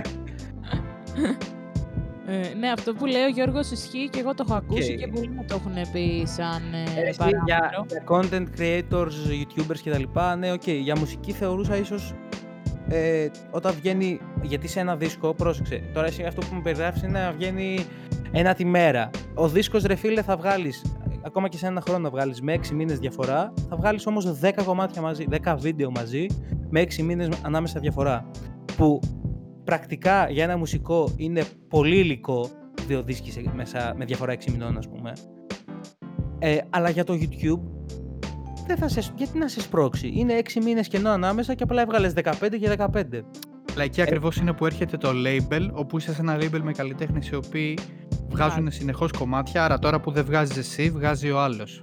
Αυτό λέω. Άρα Και το μιλάμε κανάλι για... μένει ενεργό, κατάλαβες. Όταν είσαι content creator και YouTuber και δεν ξέρω εγώ τι, αυτό που λέγατε ότι σπρώχνεις όσο περισσότερο content έχεις, ναι, αλλά κάθε μέρα, ενώ ή αναβδομάδα ή τέλος πάντων να βγάζεις συχνά content, όχι πολύ μαζεμένο. Εγώ αυτό εννοούσα για το δίσκο, γιατί ο δίσκος, στο μυαλό μου, μιλάμε να βγει όλος μαζί. Άμα βγει όλος μαζί, νιώθω ότι τον θάβει. Νιώθω ότι όταν βγάζεις πολύ υλικό μαζεμένο, δεν θα σε σπρώξει τόσο ώστε αν βγα... όσο αν βγάλεις ένα single, ένα μόνο του το πετάξεις και αρκετά συχνά. Εβδομαδιαίο σταθερό content, πρόγραμμα. Αν βγάλεις 10 μαζεμένα ή 15, νιώθω ότι είναι σε φάση, εντάξει, ένα από αυτά θα σπρώξω, θα δούμε πόσο θα μαζέψει, αν θα σπρώχνουν και τα άλλα. Καλά, έχει να κάνει αυτό, έχει να κάνει και με τον κόσμο που θα πέσει πάνω στο δίσκο, γιατί οι πιο πολλοί θα σου πούνε «Πα, 10 κομμάτια τώρα, μας γαμάς και εσύ ρε αδερφέ». Και δεν θα το ακούσεις, δηλαδή δεν οκ. έχει να κάνει τόσο με το YouTube. Τι να σου πω. Εντάξει, και όλα αυτά παίζουν ρόλο, αλλά νομίζω ότι δεν υπάρχει ξεκάθαρο, όπως το Καλά, λέμε, ναι, μωρέ, εντάξει. ξεκάθαρη συνταγή, γιατί αλλιώς αν υπήρχε όλοι αυτοί θα ακολουθούσαν και θα ήταν κάπως και πιο γνωστοί. Αλλά εμένα, ας πούμε, στο Μη, για παράδειγμα, ε, που κανείς δεν ξέρει για ποιο λόγο πήγε καλύτερα το από μπαμ, ναι. τα υπόλοιπα. Ναι, γιατί επί της ουσίας δεν έγινε καμία, κανένα πρόμο. Δηλαδή, πρόμο παίζει να είχαμε βάλει, ξέρεις, στο Παλάς, ένα 3 ευρώ, κάτι τέτοιο. Ε, τη μέρα, τέσσερις μέρες από 5 ευρώ. Δεν θυμάμαι, ένα πολύ πολύ χαζό ποσό, ε, το οποίο δεν, δεν πήγε αμάν και τύπο από, ξέρεις. Οπότε μετά, επειδή εγώ έβγαζα πάρα πολλά μετά το γύρο, ήταν το Παλάς, το Μαντάμ, ο δίσκος και μετά το δίσκο βγήκε το Μη, ε, σε πολύ κοντινά χρονικά διαστήματα όλα αυτά. Ε, μ, έβγαινε πιο εύκολα προτινόμενο στις, ε, στα Γιατί, προτινόμενα. γιατί ήδη μάζευε πολύ κόσμο, ναι, γι' αυτό έβγαινε. Ναι, ενώ όμως όλα τα άλλα, μιλάμε, πήγανε... Έχεις ε, δίκιο. Στην οκ. τελική, α, στην τελική δηλαδή είναι πάλι το κοινό αν, αν σε αγκαλιάσει ας πούμε. Ναι, Ό,τι και να κάνεις με το ρυθμό και να ανεβάζει θα... Θε, σαφώς. θες δεν θες θα ανέβεις. Ναι. Το οποίο του στο Μη έκανε ένα πολύ ωραίο μπαμ. Τι; Θες ή δεν θες. Όλοι θέλουν, τι εννοείται. Ισχύει. Ε, Αλλιώς δεν θα το ναι, ανέβαζες. ναι, Ε, αυτό είναι ψέμα που το ναι. λέει. ναι, ναι, όχι, ισχύει. Ε, και έχω ακούσει να το λένε και λέει εντάξει, Ναι, είναι δημόσια το αστείο. ανέβασες. Ναι, ναι, είναι αστείο. Μου το είχα- ειδικά πιο παλιά λεγότανε. Ότι εγώ το ανέβασα για τους δικούς μου, για τους λίγους. Θα τους το Το έστελνα, κάνω για αδερφέ. μένα. Ναι, ναι, το κάνω για την πάρτη μου. Αδερφέ, θα τα άκουγες Για μόνος. μένα για 10 λάγια. Θα τα στέλνεις σε αυτούς στο MP3 να το έχουν να τα ακούν στο κινητό τους. Μην λέμε μαλακίες τώρα στο YouTube τα ανέβασα, σοβαρέψου. Ε, μπορεί να μην σε νοιάζει για τόσο, αλλά δεν είναι ότι δεν το θες. Σίγουρα. Ε, αλλιώς Ναι. δεν θα τα μοιάζεις, είναι αυτό. Όποιος το λέει, είναι λίγο ψέμα αυτό. Όποιος το λέει είναι. Ναι. ε, ήθελα να σου πω, Τόμι, ε, θε- θα σε ρωτούσα, πώς θε, γιατί θεωρείς έκανε αυτό το μπαμ, πέραν του- επειδή είναι πολύ ωραίο κομμάτι. Σου κάνω και το Πέραν αυτού. Εννοείται, πέραν αυτού. Ε, πλάκα κάνω. Ε, κοίταξε να δεις τώρα. Είναι πολύ παράξενο το γιατί. Γιατί πραγματικά και που με ρωτάς δεν μπορώ να σου απαντήσω ε, την αιτία και το λόγο. Ε, κανένας δεν ξέρει.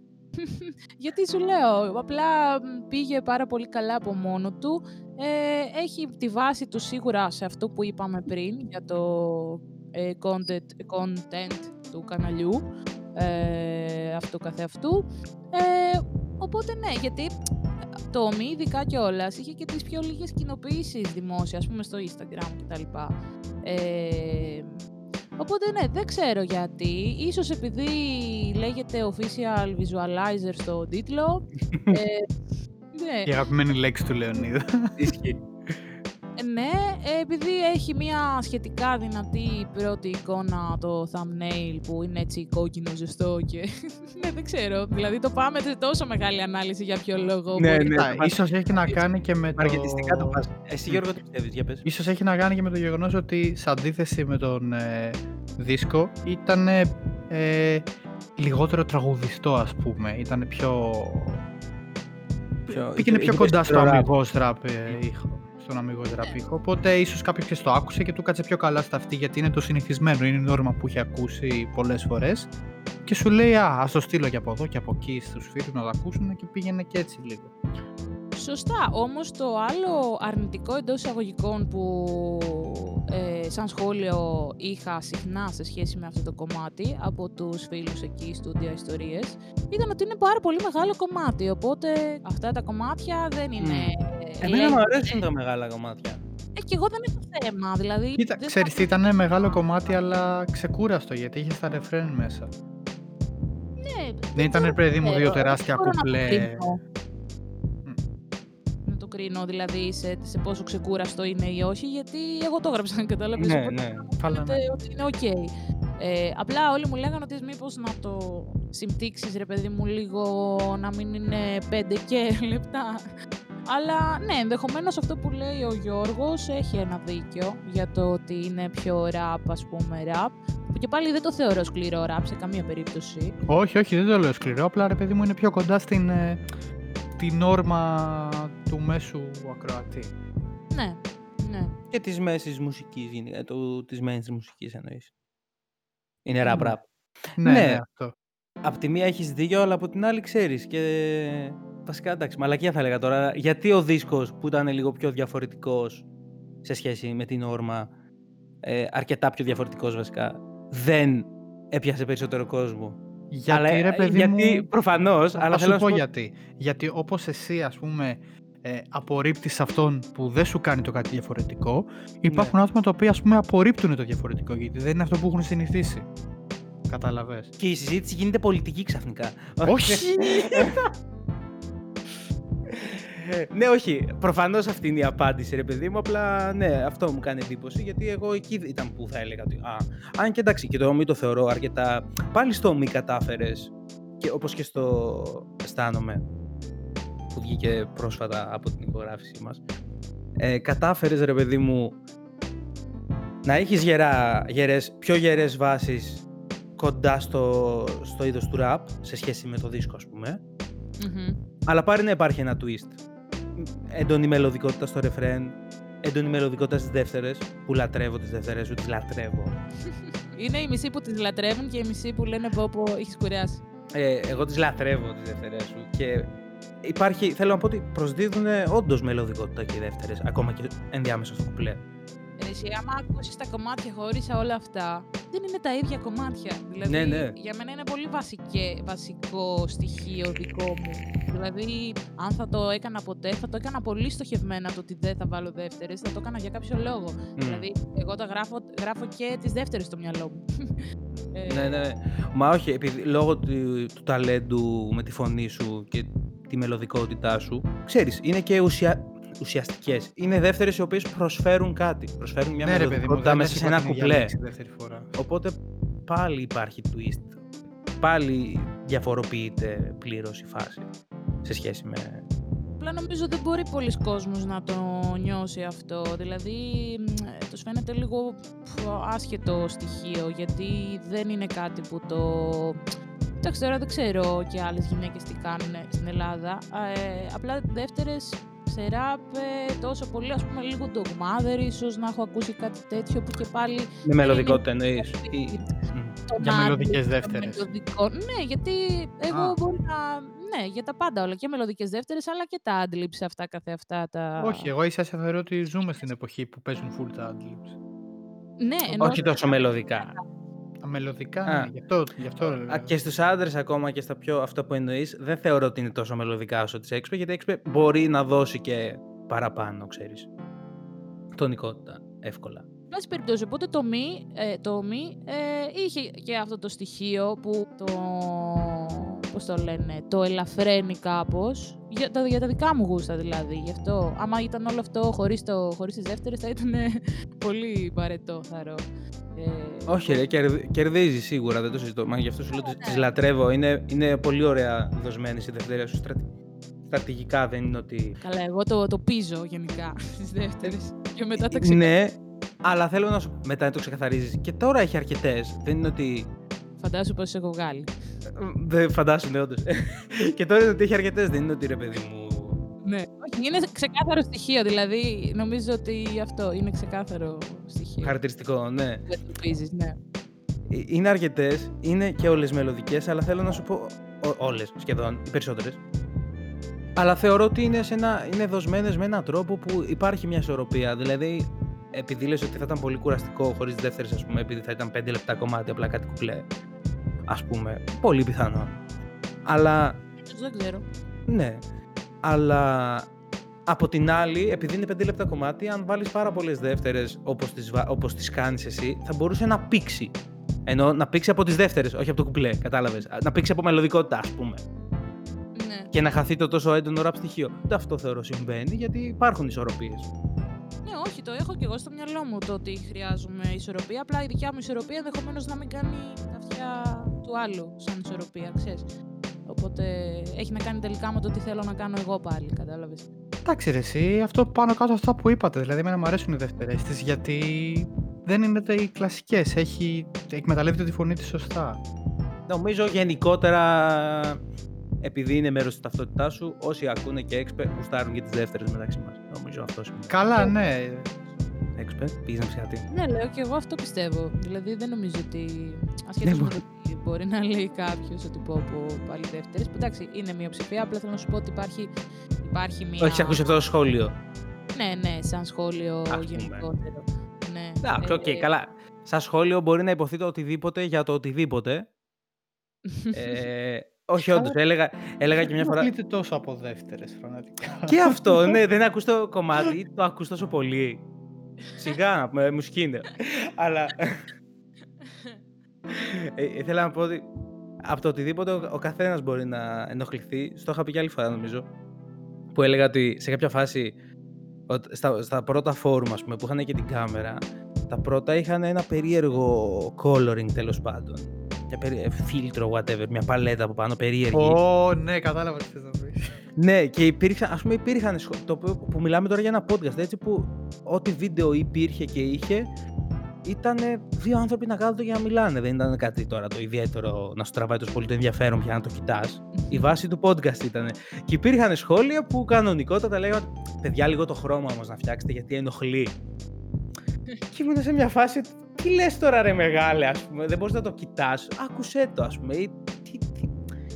Μου φαίνεται τόσο άκυρο σχόλιο σε σχέση με το τι προσπαθώ να σου δω, να προσφέρω, ας πούμε. Το ποιο είναι το έργο μου σε εισαγωγικά. Και Ναι. τι κοιτάς εσύ. Που θα μου πεις βέβαια οι δε- για τις δεύτερες είναι μέρος του κομματιού κτλ. Εντάξει, θέμα γούστου λοιπά. Εγώ θεωρώ, σου είπα, επειδή είναι μέρος τη ταυτότητάς σου, όποιος σε ακούει θα του αρέσει. Αλλά αυτό εννοώ με το ο καθένας μπορεί να σχολιάσει το οτιδήποτε. Θέλω να σου πω ότι υπάρχει περίπτωση να έρθει κάποιος να σχολιάσει, ρε παιδί μου, μέχρι και το, τη γραμματοσυρά που χρησιμοποίησες στο εξώφυλλο ενός κομματιού σου. Εντάξει, όχι, εγώ το λέω κατά κοινή ομολογία, ρε παιδί μου, από την άποψη ότι ίσως είναι κάτι συχνό.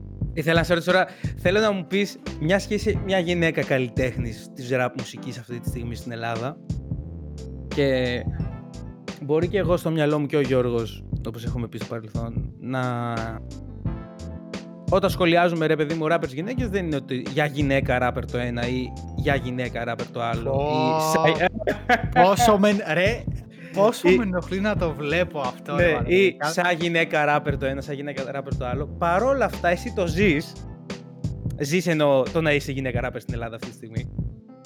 Ναι. Ε, και θέλω να μου πεις τι σχόλια λαμβάνεις σε σχέση με το, με το ότι είσαι γυναίκα; Εντάξει, είναι πάρα πολλά τα πράγματα που, πώς το λένε, αγγίζουν το θέμα φίλου ε, σε σχέση πάντα με το ραπ. Ε, νομίζω, εντάξει, κοίταξε, το πρώτο πράγμα που ακούω πολύ συχνά εννοείται πως είναι αυτό, ότι για γυναίκα είσαι καλή, εντάξει, αυτό είναι ένα, το προσπερνάμε. Υπάρχει Οκ. το για γυναίκα τάδε, είσαι ναι, τάδε. για γυναίκα είσαι καλή, ναι. Όχι, Και περίμενε μπράβο λίγο. κιόλας. Θε... Είναι Ναι. ξέρεις, ε, σχόλιο το οποίο είναι πολύ εκθειαστικό κατά τα άλλα. Δηλαδή δεν είναι γιατί το για γυναίκα είσαι καλή, θα μπορούσε να είναι ξέρεις, ειρωνεία φάση. Τι μας λες και εσύ κούκλα μου, ας πούμε. Ε, αλλά ναι, πω πω μπράβο, ναι, για γυναίκα είσαι φοβερή. Με αυτή Ότι τη τσε- χρειά. ε, ε, εντυπωσιάστηκα που είσαι τόσο Ναι, καλή η γυναίκα. Αλλά πέρα από αυτό είναι ότι και όταν θέλουν να το συγκρίνουν ας πούμε με άλλο rap κομμάτι το συγκρίνουν με, με γυναίκες που κάνουν rap. Αυτό με ενοχλεί πάρα πολύ. Δηλαδή, ας πούμε, π.χ. βλέπω καλή ώρα τώρα, πριν λίγο έβλεπα στο facebook σε μια ομάδα το αισθάνομαι και ανεβάζει ο άλλος και γράφει Best Female Rapper of the Year. Γιατί ρε μαλάκα όχι Rapper of the Year, ας πούμε, και είναι Female Rapper. Τι άλλο παιχνίδι παίζουν; Άρα, άρα αυτή τη στιγμή ο Γιώργος, ο Χλαπάτσας, αντιτάσσεται δηλαδή σε όλα τα βραβεία που υπάρχουν και είναι το male artist, female artist, όπως και στα Oscar να σου πω εγώ. Όχι ρε παιδί μου, απλά με ενοχλεί. Male τόσο- actor, female actor. Δεν, αντι, δεν αντιτάσσεσαι. Εντάξει ρε bro, τώρα είναι άλλο να παίζει ένα γυναικείο ρόλο και άλλο σαν μουσικός. Άλλο σαν ηθοποιός να παίζεις ένα γυναικείο ρόλο. Δεν μπορεί να το συγκρίνεις. Είναι διαφορετικές κατηγορίες ο αντρικό με τον γυναικείο ρόλο. Ενώ στη Γιατί; μουσική. Στη μουσική Γιατί οι το ίδιο πράγμα, κατηγορίες ρε είναι φίλε, είσαι πρωταγωνιστικός, καλλιτέχνης. δευτεραγωνιστικός. Γιατί δεν είσαι καλλιτέχνη, δεν είσαι ηθοποιός, δεν υποκρίνεις κάποιον άλλον. Τι εννοείς; Και το θέμα είσαι- είναι να συγκρίνουν νομίζω με όλους, γιατί ας πούμε και ηθοποιός να ήμουν γυναίκα και τα, τα λοιπά, νομίζω και άντρες και γυναίκες ηθοποιοί μεταξύ τους συγκρίνονται. Θα μπορούσες δηλαδή να πεις «Α, αυτή παίζει πιο καλά από αυτόν», ας πούμε. Αυτό λέω, ότι Ναι, ναι, ρε γιατί παιδί μου, σίγουρα. θεωρώ και στη, Σίγουρα, αλλά. στον να πούμε, ρε κινηματογράφο, παιδί ας μου, πούμε. Θα έπρεπε. Τέλος πάντων, ποιος είμαι εγώ να πω ότι θα έπρεπε. Αλλά στο μυαλό μου, όντως όλα αυτά συγκρίνονται. ευθ- Ενώ ευθέως μπορείς να συγκρίνεις έναν.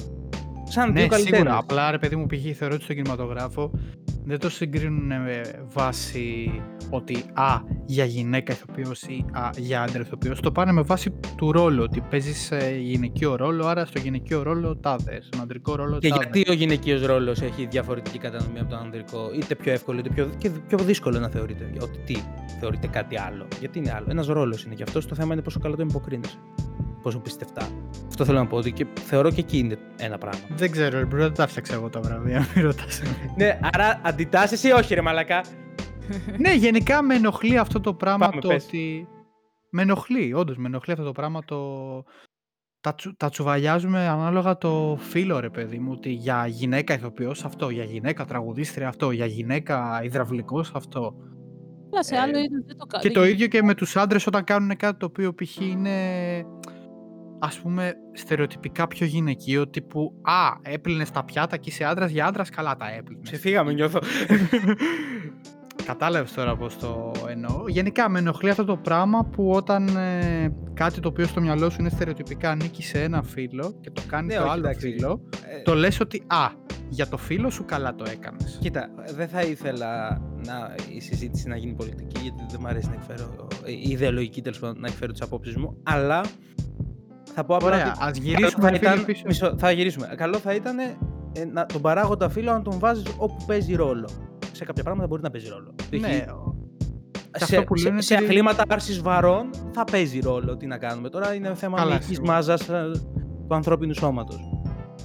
Ε, Α. για- ενώ διαφέρει ανάλογα το φύλλο. Εκεί μπορείς να πεις ότι, όπα, γυναίκα σε 2500 κιλά, για παράδειγμα. Δεν ξέρω, τυχαία τώρα. Ναι. μ. Αλλά μιλάμε για τέχνη τώρα, ναι, και δημιουργικότητα και, και, και Ναι, ας πούμε, ρε επαγγέλματα φίλε, και πράγματα. Όταν ας πούμε παράδειγμα θες να συγκρίνεις την ακριβή και την οποιαδήποτε ακριβή ε, σαν rapper γιατί να τη συγκρίνεις ρε φίλε π.χ. με την Νίκα ή την Dog Mother; Αυτή είναι η ανταγωνισμός του Πώς λατρεύω που ο Γιώργος λέει ονόματα έτσι μόνο, δεν τον νοιάζει. ναι, δηλαδή ο ανταγωνισμός τους είναι, ο ανταγωνισμός της κάθε γυναίκα rapper είναι η Inca ή η Dog Mother ή η Expensive μόνο, δεν Μα είναι ρε παιδί μου Ξέρεις κάτι, ε, μα αυτό- ε, οι δεν υπόλοιποι rappers. Αυτό δεν λένε ψέματα, όντως στο μυαλό τους με αυτές τις συγκρίνουν. Και αυτές συγκρίνουν μεταξύ τους, δεν συγκρίνουν με τους άλλους rapper, συνήθως. True. Αυτό συμβαίνει ως επιτοπλίστων. Αλλά εντάξει, ε, το αντιλαμβάνομαι για ποιο λόγο γίνεται προφανώς. Γιατί, αυτό. για πες. Ε, εντάξει, είναι αυτό. Το ότι είναι ένα αντρικό εντός εισαγωγικών άθλημα. Οπότε εσύ τώρα που πας και το κάνεις, ας πούμε, σχετικά καλά ή περνάει αυτό που κάνεις. Δηλαδή, μιλάμε γι' αυτό. Αν περνάς ή δεν περνάς. Αυτό δηλαδή είναι το θέμα. Περνάς, περνάς. Άμα δεν περνάς, είσαι, ξέρω εγώ, κάλια. Ναι, αλλά ας πούμε, Καμώ Εγώ τώρα, γιατί... πάω. ναι, με τη- άμα το πάμε με την έννοια ότι είναι αντρικό άθλημα, Αυτό, γιατί είναι αντρικό άθλημα, τι όχι, είναι. όχι, όχι, τότε να λέμε ρε φίλε ότι και για λευκός ράπερ καλός είσαι γιατί είναι αφρικανική μουσική, αφροαμερικάνικη. Ωραία, εγώ να το πούμε δεν έτσι. Είναι το, το ότι το στηρίζω. Απλά αντιλαμβάνομαι ότι στην Ελλάδα αυτό είναι ακόμα λίγο πίσω ακριβώς επειδή δεν υπάρχει πληθυσμός ε, ε, γυναικο- γυναικών, MCs, που να έχουν χτίσει, ρε παιδί μου, μία έδρα και να υπάρχει, ρε παιδί μου, Καλά, εδρεωμένο... δεν, είναι, δεν θεωρώ ότι είναι μόνο στην Ελλάδα αυτό. Κοίτα, αυτός ίσως, ίσως αυτό όμως έχει να κάνει με το ότι μια γυναίκα ράπερ ε, να μην ψήνεται να ασχοληθεί τόσο πολύ γιατί στο μυαλό της και στο μυαλό του κοινού πάντα ο ανταγωνισμός της θα είναι, δηλαδή Και αυτό θα Γιατί ο Θεωρείς- ανταγωνισμός. Δηλαδή, παραδείγματος χάρη, εγώ αν ήμουν να λέμε γυναίκα ράπερ, θα ξενέρωνα αφού. Τι λέμε, σχεδόν είσαι. Θα σας πω, περιμένετε, γιατί Θα υπάρχει και... ξενέρωνα αφού και να άλλη- ξέρω ότι το κοινό θα με συγκρίνει πάντα με πέντε συγκεκριμένα άτομα και όχι με τα άλλα 100 που υπάρχουν στο παιχνίδι. Ε, εντάξει, κοίταξε, εγώ θα το πήγαινα και κάπου αλλού αυτό, γιατί το δεύτερο πράγμα που... Δεύτερο, ένα άλλο πράγμα που ακούγεται πάρα πολύ ε, εύκολα σε μια γυναίκα ράπερ είναι ότι, α, επειδή είσαι γυναίκα, θα έχεις ας πούμε views ή θα έχεις μια δημοσιότητα πιο εύκολη. Ε, Ειδικά στο rap δεν ισχύει καθόλου αυτό. Ρεαλιστικά Ε; εννοώ. Ειδικά στο rap δεν ισχύει καθόλου αυτό. Ρεαλιστικά εννοώ. Πρακτικά, στατιστικά δεν ισχύει καθόλου αυτό. Ναι, απλά πολλοί σκέφτονται, τουλάχιστον ε, σε μένα μου το λένε και σε συζητήσεις που έχω κάνει με διάφορο κόσμο, ότι εντάξει, εσύ τώρα ας πούμε ανεβαίνεις επειδή είσαι γυναίκα και περνάς. Που περνάς ας πούμε το μέσο που λες. Μμ, Επειδή είσαι και καλά η μίγα στο γάλα. Ακριβώς, οπότε είναι πιο εύκολο. Ε, φίλε, ποια γυναίκα ράπερ στην Ελλάδα έκανε μεγάλη καριέρα ε, που μπορεί να συγκριθεί με κάποιο άνδρα ράπερ; Καμία, μη λέμε μαλακία. Ναι, όχι, δεν το ασπάζομαι. Ναι, αυτή θα, ξεχω... θα, ξεχω... θα ξεχωρίσεις. Ότι ναι, μπορείς πιο εύκολα να ξεχωρίσεις ως ένα Αυτό, βαθμό, αλλά από εντάξει. εκεί και έπειτα εννοείται πως η δουλειά σου θα, θα κρίνει τι, τι δρόμο θα πάρεις και προς τα πού. Κανονικά θα έπρεπε, αλλά θέλω να πω ότι θα ξεχωρίσεις πιο εύκολα λόγω του μικρού αριθμού των γυναικών ράπερ στην Ελλάδα σε συνδυασμό με το ότι τα διαφοροποιεί το κοινό που λέμε τόση ώρα; Γιατί αν δεν τα διαφοροποιούσε, θα ήσουν ακόμα ένας ράπερ και τέλος. Ακριβώς. Α- α- Ένας ράπερ καλλιτέχνης εννοώ. Ε, ναι. Ε, οπότε μέσω της διαφοροποίησης έχεις ξαφνικά, είναι και λιγότερες οι γυναίκες ράπερ, οπότε τις γυναίκες ράπερ τις κοιτάμε σαν γυναίκες ράπερ, οπότε ναι θα ξεχωρίσεις πιο εύκολα. Ναι. Αλλά δεν θεωρώ ότι ντε και καλά αυτό είναι, ας πούμε, θα βοηθήσει τόσο πολύ στην καριέρα σου, γιατί ξαναλέω, ωραία, τότε πες μια γυναίκα ράπερ, γιατί δεν, δεν υπήρχαν άλλες ταλαντούχες ράπερ στην Ελλάδα, φυσικά και υπήρχαν ε, και με φωνή και με το οτιδήποτε. Ποια έκανε αντίστοιχη καριέρα με άντρα ράπερ; Με, τους, με, τις ναι. top, με τις top 20 καριέρες, τον, ε, με τις top 20 καριέρες άντρα ράπερ στην Ελλάδα. Καμία. Ανταγωνισμός τέτοιος. Ναι, ούτε Ε, καν. Ε, Καριερών, δεν ξέρω πώς. ε, ναι. Ε, Σε καμία περίπτωση. Ε, Πιο εύκολα θα ξεχωρίσεις. Πιο εύκολα δεν θα πετύχεις. Δεν θεωρώ ότι θα πετύχεις. Αντιθέτως. Αυτό, αυτό. Το ένα δεν είναι συναπτό Ναι. με το άλλο. Γιατί έτσι όπως το πες ψιλοεννοούταν το ότι εντάξει, μωρέ, θα πετύχεις. Θα ξεχωρίσεις. Όχι, πιο θα εύκολα. ξεχωρίσεις. Αυτό Ναι. ήθελα να τονίσω. Απλά Ναι. το ξεχωρίζει ενδεχομένως έχεις ένα αβαντάζ περισσότερο αν το δουλέψεις και το κάνεις με σωστό τρόπο κτλ. κτλ το να γίνει ενδεχομένως σε χρονικό διάστημα πιο σύντομο ε, από σε ένα αντίστοιχο βεληνικές ε, ενός άντρα MC. Κοίταξε, τώρα το πάμε και πάλι στο ότι- το πόσο πολλοί είναι οι άντρες ε, MCs που ξεκινάνε τώρα και γενικότερα στον όγκο και την ποικιλία των καλλιτεχνών, το, του Ναι, τόνου. Ναι. Ισχύει. Γιώργο, θες να προσθέσεις κάτι άλλο; Όχι, όχι. Είναι τρωμένος ο Γιώργος τώρα. Μπρο, με κερδίζει. έχεις πιάσει φων- με έπιασε βονογέφαλος, πρέπει να φώναξα πολύ, ε.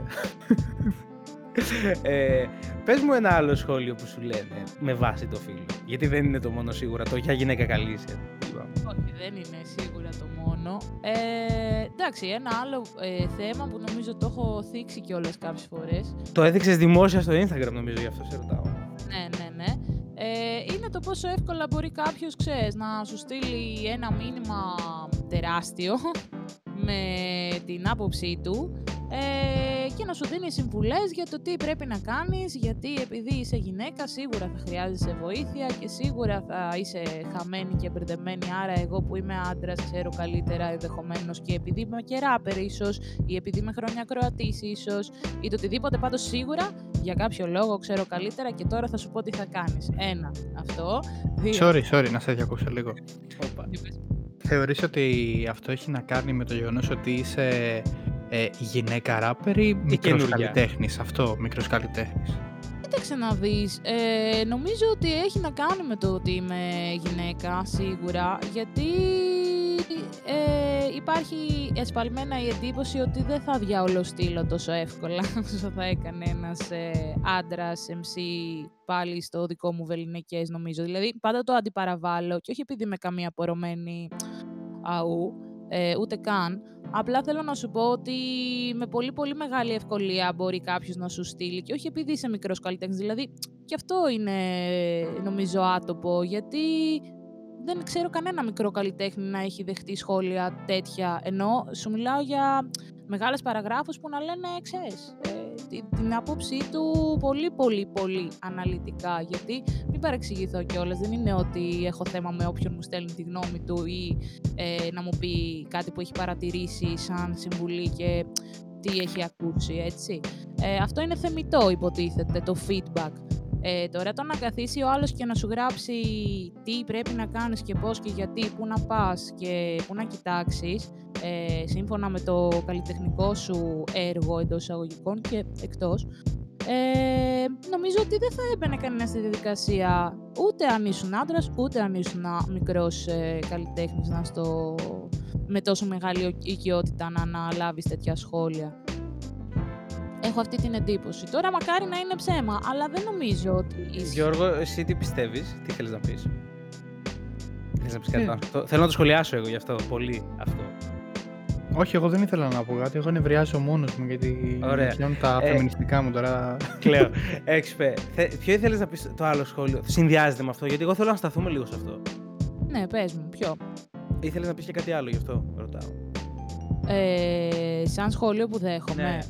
Ε, όχι, αυτό ήταν το άλλο. Τώρα, ναι, κάτι ήθελα να πω, αλλά το ξέχασα στη ροή του, του Τέλεια. λόγου. Ορίστε, Ε, πορώθηκα πάλι. ξεκάθαρα, είναι ξεκάθαρα λόγω του φίλου αυτό, δεν το συζητώ. Το μικρός καλλιτέχνης για μένα δεν υπάρχει στο χάρτη και μιλάω μέσω, ε, μέσω εμπειρίας. Γιατί είμαι μικρός καλλιτέχνης, όχι. Γιατί ξέρω πάρα πολύ κόσμο μικρούς καλλιτέχνες που ξέρεις, ε, είμαι σε επαφή και γνωρίζω πώς ο κόσμος μιλάει μαζί τους και ποιος θα του στείλει και τι. Η μόνη περίπτωση να σου στείλει άλλος καλλιτέχνης, αν είσαι άντρας ράπερ στην Ελλάδα και σου στείλει άλλος ράπερ, είσαι μικρό όνομα ράπερ στην Ελλάδα. Συγγνώμη άνδρα και σου στείλει άλλος ράπερ, είτε και αυτός μικρό όνομα είτε μεγάλο, θα είναι για να σου πει respect bro. Δεν θα έχει πολλά πολλά. Δεν... Θα ρωτήσει μετά τώρα. Καλά. Εκτός, και- εντάξει, αν έρχεται μια άλλη σχέση, ρε παιδί μου, οκ, αν αναπτυχθεί κάποια άλλη σχέση. Εγώ σου λέω αυτό που λες, ότι πο- πού βρίσκουν τον αέρα. Πρακτικά αυτό λέμε, ότι βρίσκουν ένα αέρα παραπάνω για κάποιο λόγο. Καλά, και εγώ θεωρώ ότι έχει να κάνει με το φίλο. Απλά ξέρεις, Ξεκάθαρα. για να γίνεται συζήτηση, ρε παιδί μου. Ναι, όχι, καλά έκανες και ερώτηση, ναι. Το, το ξέρω ότι το ξέρεις, ναι. είναι, είναι εμφανέστατο και είναι απαράδεκτο. Με εκνευρίζει και εμένα πάρα πολύ. Είναι, μα- είναι τόσο υποκριτικό. Είναι, το, είναι γελίο, ρε παιδί μου. Το θεωρώ απαράδεκτη συμπεριφορά και σου λέω γιατί ξέρω πώς είναι με οι άντρε ράπερ με άλλους άντρε ράπερ. Ξέρω πώς μιλάνε και συναναστρέφονται και τι μηνύματα ανταλλάζουν, όσο μεγάλα και μικρά ονόματα και να είναι. Δεν έχει καμία Ε, σχέση με αυτό. Καλά, εγώ Μμ. θεωρώ ότι γενικά δεν έχει καμία σχέση με το, με το rap. Έχει να κάνει. Τώρα βλέπεις πάλι η συζήτηση πάει σε κοινωνικά θέματα, ότι έχει να κάνει με το, γε- με το στερεότυπο ότι α, η γυναίκα να τη βοηθήσουμε, ρε παιδί μου, η αβοήθητη. Και- και- Σίγουρα, σίγουρα θέλει βοήθεια. Είναι και γυναίκα. θεωρώ- τη Και βλέπετε. θεωρώ ότι σε ένα, ένα μεγάλο βαθμό, για να μην ακούσετε τόσο, ας πούμε, ε, θεωρώ ότι σε μεγάλο βαθμό γίνεται υποσυνείδητα. Πολλοί κόσμος δεν το συνειδητοποιεί ότι το κάνει. Ε, Εγώ- Ε, στο, στο μυαλό τους, να ξέρεις, είναι καλή. Ότι α, βοηθάμε ναι. τη Στο- καημένη στο τη μυαλό- γυναικούλα. Στο μυαλό του, ρε παιδί μου, αν του πεις ότι μόλις φέρθηκε, σε- φέρθηκες σεξιστικά, θα σου πει Στο «Μα μυαλό του γιατί είναι. εγώ «Α, Εγώ. Να βοηθήσω θέλω, ξέρω εγώ. Και δεν είναι, εγώ αυτό δεν το θίγω, γιατί πραγματικά δεν θέλω να μπω out of the blue σε μια τέτοια ε, ιδεολογική όντως συζήτηση του να πω ότι ξέρεις αυτό που λες είναι αυτό και αυτό και υποδηλώνει αυτό και αυτό. Ε, οπότε αυτό που λέω, ειδικά άμα διαφωνώ, γιατί ενδεχομένως, εντάξει, μπορεί στα τεράστια παράγραφο να βρω και κάτι που όντως μπορεί και να το κρατήσω, μην είμαι και τελείως. Ε, Πώς το λένε, αχάριστη. Αλλά θέλω να σου πω ότι οι περισσότεροι που όντως γράφουν πολύ αναλυτικά τι, τι να κάνω και τη βοήθεια και τη συμβουλή, ε, που απλά τους γράφω ότι ξέρεις τι, σε ευχαριστώ που μπήκες στον κόπο. Ε, απ' δεν συμφωνώ με αυτό που λες. Και στην τελική τώρα και, αλλά, και αυτό το σχόλιο. Sorry, sorry, πες, πες.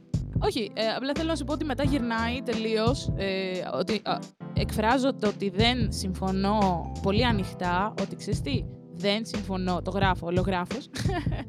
ε, και μετά ξεκινάει η συνήθως ένα, μια συζήτηση του τύπου γιατί και τα λοιπά, γι' αυτό και αυτό το λόγο, γιατί Ότι κάνω- ας πούμε, δι- κάνω- πρέπει να δικαιολογηθείς για, για Άμα πράγματα είναι της πολύ μουσική σου. Καλά. Ναι, όχι, ε, ενώ ότι αυτή τη στιγμή μιλάμε ότι εσύ πρέπει να δικαιολογηθείς. θε- όχι πρέπει. Θεωρητικά δικαιολογείσαι ή θα σε ρωτήσει ο άλλος ότι πρέπει να δικαιολογήσεις γιατί κάνεις όπως κάνεις, γιατί κάνεις έτσι την τέχνη σου και γιατί όχι όπως αυτός θα προτιμούσε ή σε συμβουλεύει. Ναι, αυτό θα έλεγα. Ότι ρε παιδί μου, αυτό είναι και κακό σχόλιο. Γιατί προσπαθεί να σε αλλοιώσει σαν καλλιτέχνη. Είσαι Σου μα- λέει όχι, ότι και εμένα είσαι αυτό και- μου αρέσει, αυτό να κάνεις. Ναι, όχι, και είσαι και καραγκιόζης γιατί μιλάς με έναν άνθρωπο που ασχολείται με τη μουσική επαγγελματικά. Αν δεν κάνω λάθος. Στο και επαγγελματικά να μην ασχολούμουν, που δεν έχει και τόσο μεγάλη σημασία. Ναι, στο- εκφράζεις την τέχνη σου, ισχύει. Αλλά θέλω να σου πω, ακόμα και σε τεχνικό, Ναι. και σε τεχνικό επίπεδο συζήτησης. Εντάξει, τι μπορείς Ναι, να προσφέρεις; Ε, αντιλαμβάνομαι ότι ε, εννοείται δεν ε, θεωρώ ότι είμαι α, το καλύτερο ή καλύτερη φωνή ή κάτι τέτοιο. Οπότε και τεχνικά, άμα το πάρεις, εννοείται πως μπορεί κάποιος να μου πει κάτι τεχνικό. Δεν διαφωνώ, ρε παιδί μου. Θέλω να Έτσι. σου πω όμως τώρα, εντάξει, στην Ελλάδα ζούμε. ε, ε, Hip hop κάνεις, hip hop ακροατές θα σε ακούσουν κατά κύριο λόγο. Θέλω να πω ότι ποιος hip hop ακροατής μπορεί εύκολα να σου δώσει μια συμβουλή τεχνική, μουσικής, Ναι. εύκολα που να μην. Σου έχει πει, όχι πρόσεξε, ενώ που να μην έχεις είτε παρατηρήσει, είτε γιατί δεν είσαι μόνη σου. Ενώ ότι ηχογραφεί σε ένα στούντιο. Σε αυτό το στούντιο υπάρχουν και άλλοι MCs, υπάρχουν παραγωγοί, υπάρχουν ηχολήπτες που ακούνε τόσους MCs κάθε μέρα. Δεν είναι ξαφνικά ότι ήρθε ο σωτήρας στο, στο chat ένας άγνωστος ακροατής που απλά ακούει rap, ξέρω εγώ, πέντε χρόνια και ήρθε να σε σώσει με τις συμβουλές του. Έχεις ανθρώπους γύρω σου που δουλεύουν πάνω σε αυτό το τομέα χρόνια και ξέρεις, έχουν επιτυχία. ας πούμε.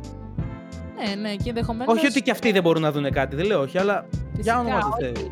Όλοι, όλοι μπορούν να παρατηρήσουν και να πούνε πράγματα. Εμένα με ενοχλεί η αυτονόητη οικειότητα ε, του Ο «Έλα, αέρας, ναι. να σε πιάσω από το χέρι, να σου δείξω τι πρέπει να κάνεις για να ε, βελτιωθείς ή τέλος Είναι, πάντων. είναι ξεκάθαρα λόγω του φίλου, είναι απαράδεκτο. Είναι Ναι. πραγματικά. Καλά, Αυτό και που το λέω, ακόμα πιο δεν- απαράδεκτο.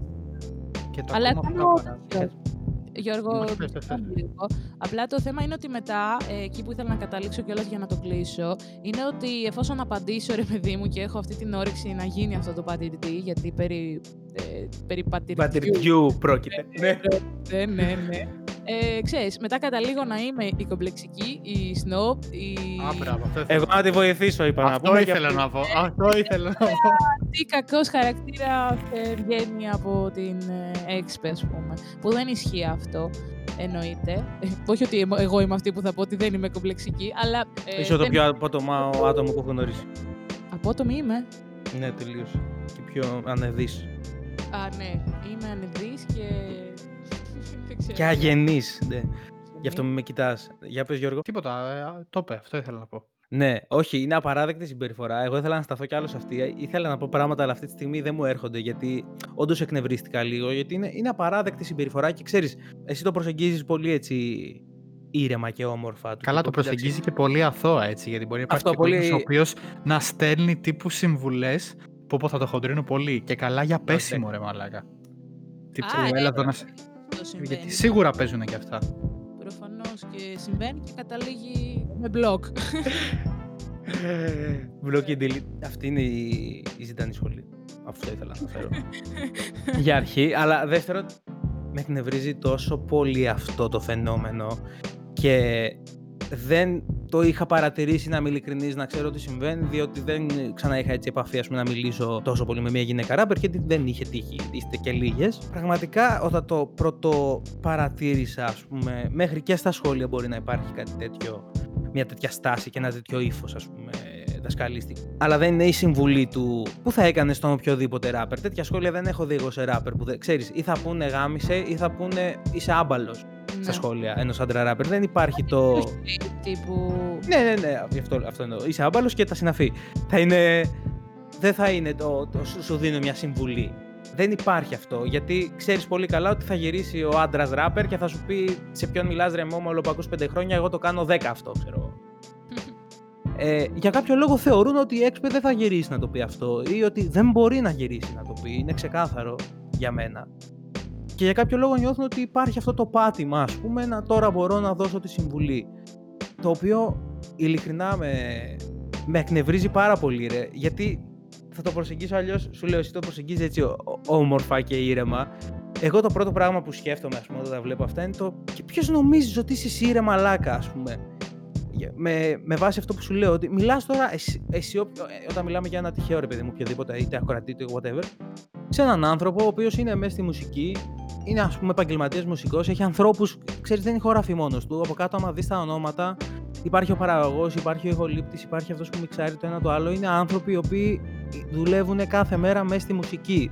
Ναι, και ποιος εσύ, ρε μαλάκα, Τι που θα γι- πεις σε μια ομάδα πώς να δουλεύει αυτό; Ακριβώς. Γυρίζεις τώρα εσύ, ας πούμε, και ακυρώνεις τις γνώμες πέντε ανθρώπων που δουλεύουν κάθε μέρα, στη- μες στη- που είναι μέσα στη μουσική. Και πρόσεξε γιατί, επειδή δεν σου άρεσε εσένα που στην τελική. Αφού δεν έχεις είναι ότι δεν κάποιες- σου άρεσε. Είναι Όχι, επειδή είναι, πε- περίμενε, επειδή είναι εγώ- γυναίκα ή έξπε, κατάλαβες. Ε, ε, καλά, εγώ θέλω να στο πάω και αλλού. Ότι ρε παιδί μου και γυναίκα να μην ήταν που πας και δίνει συμβουλές.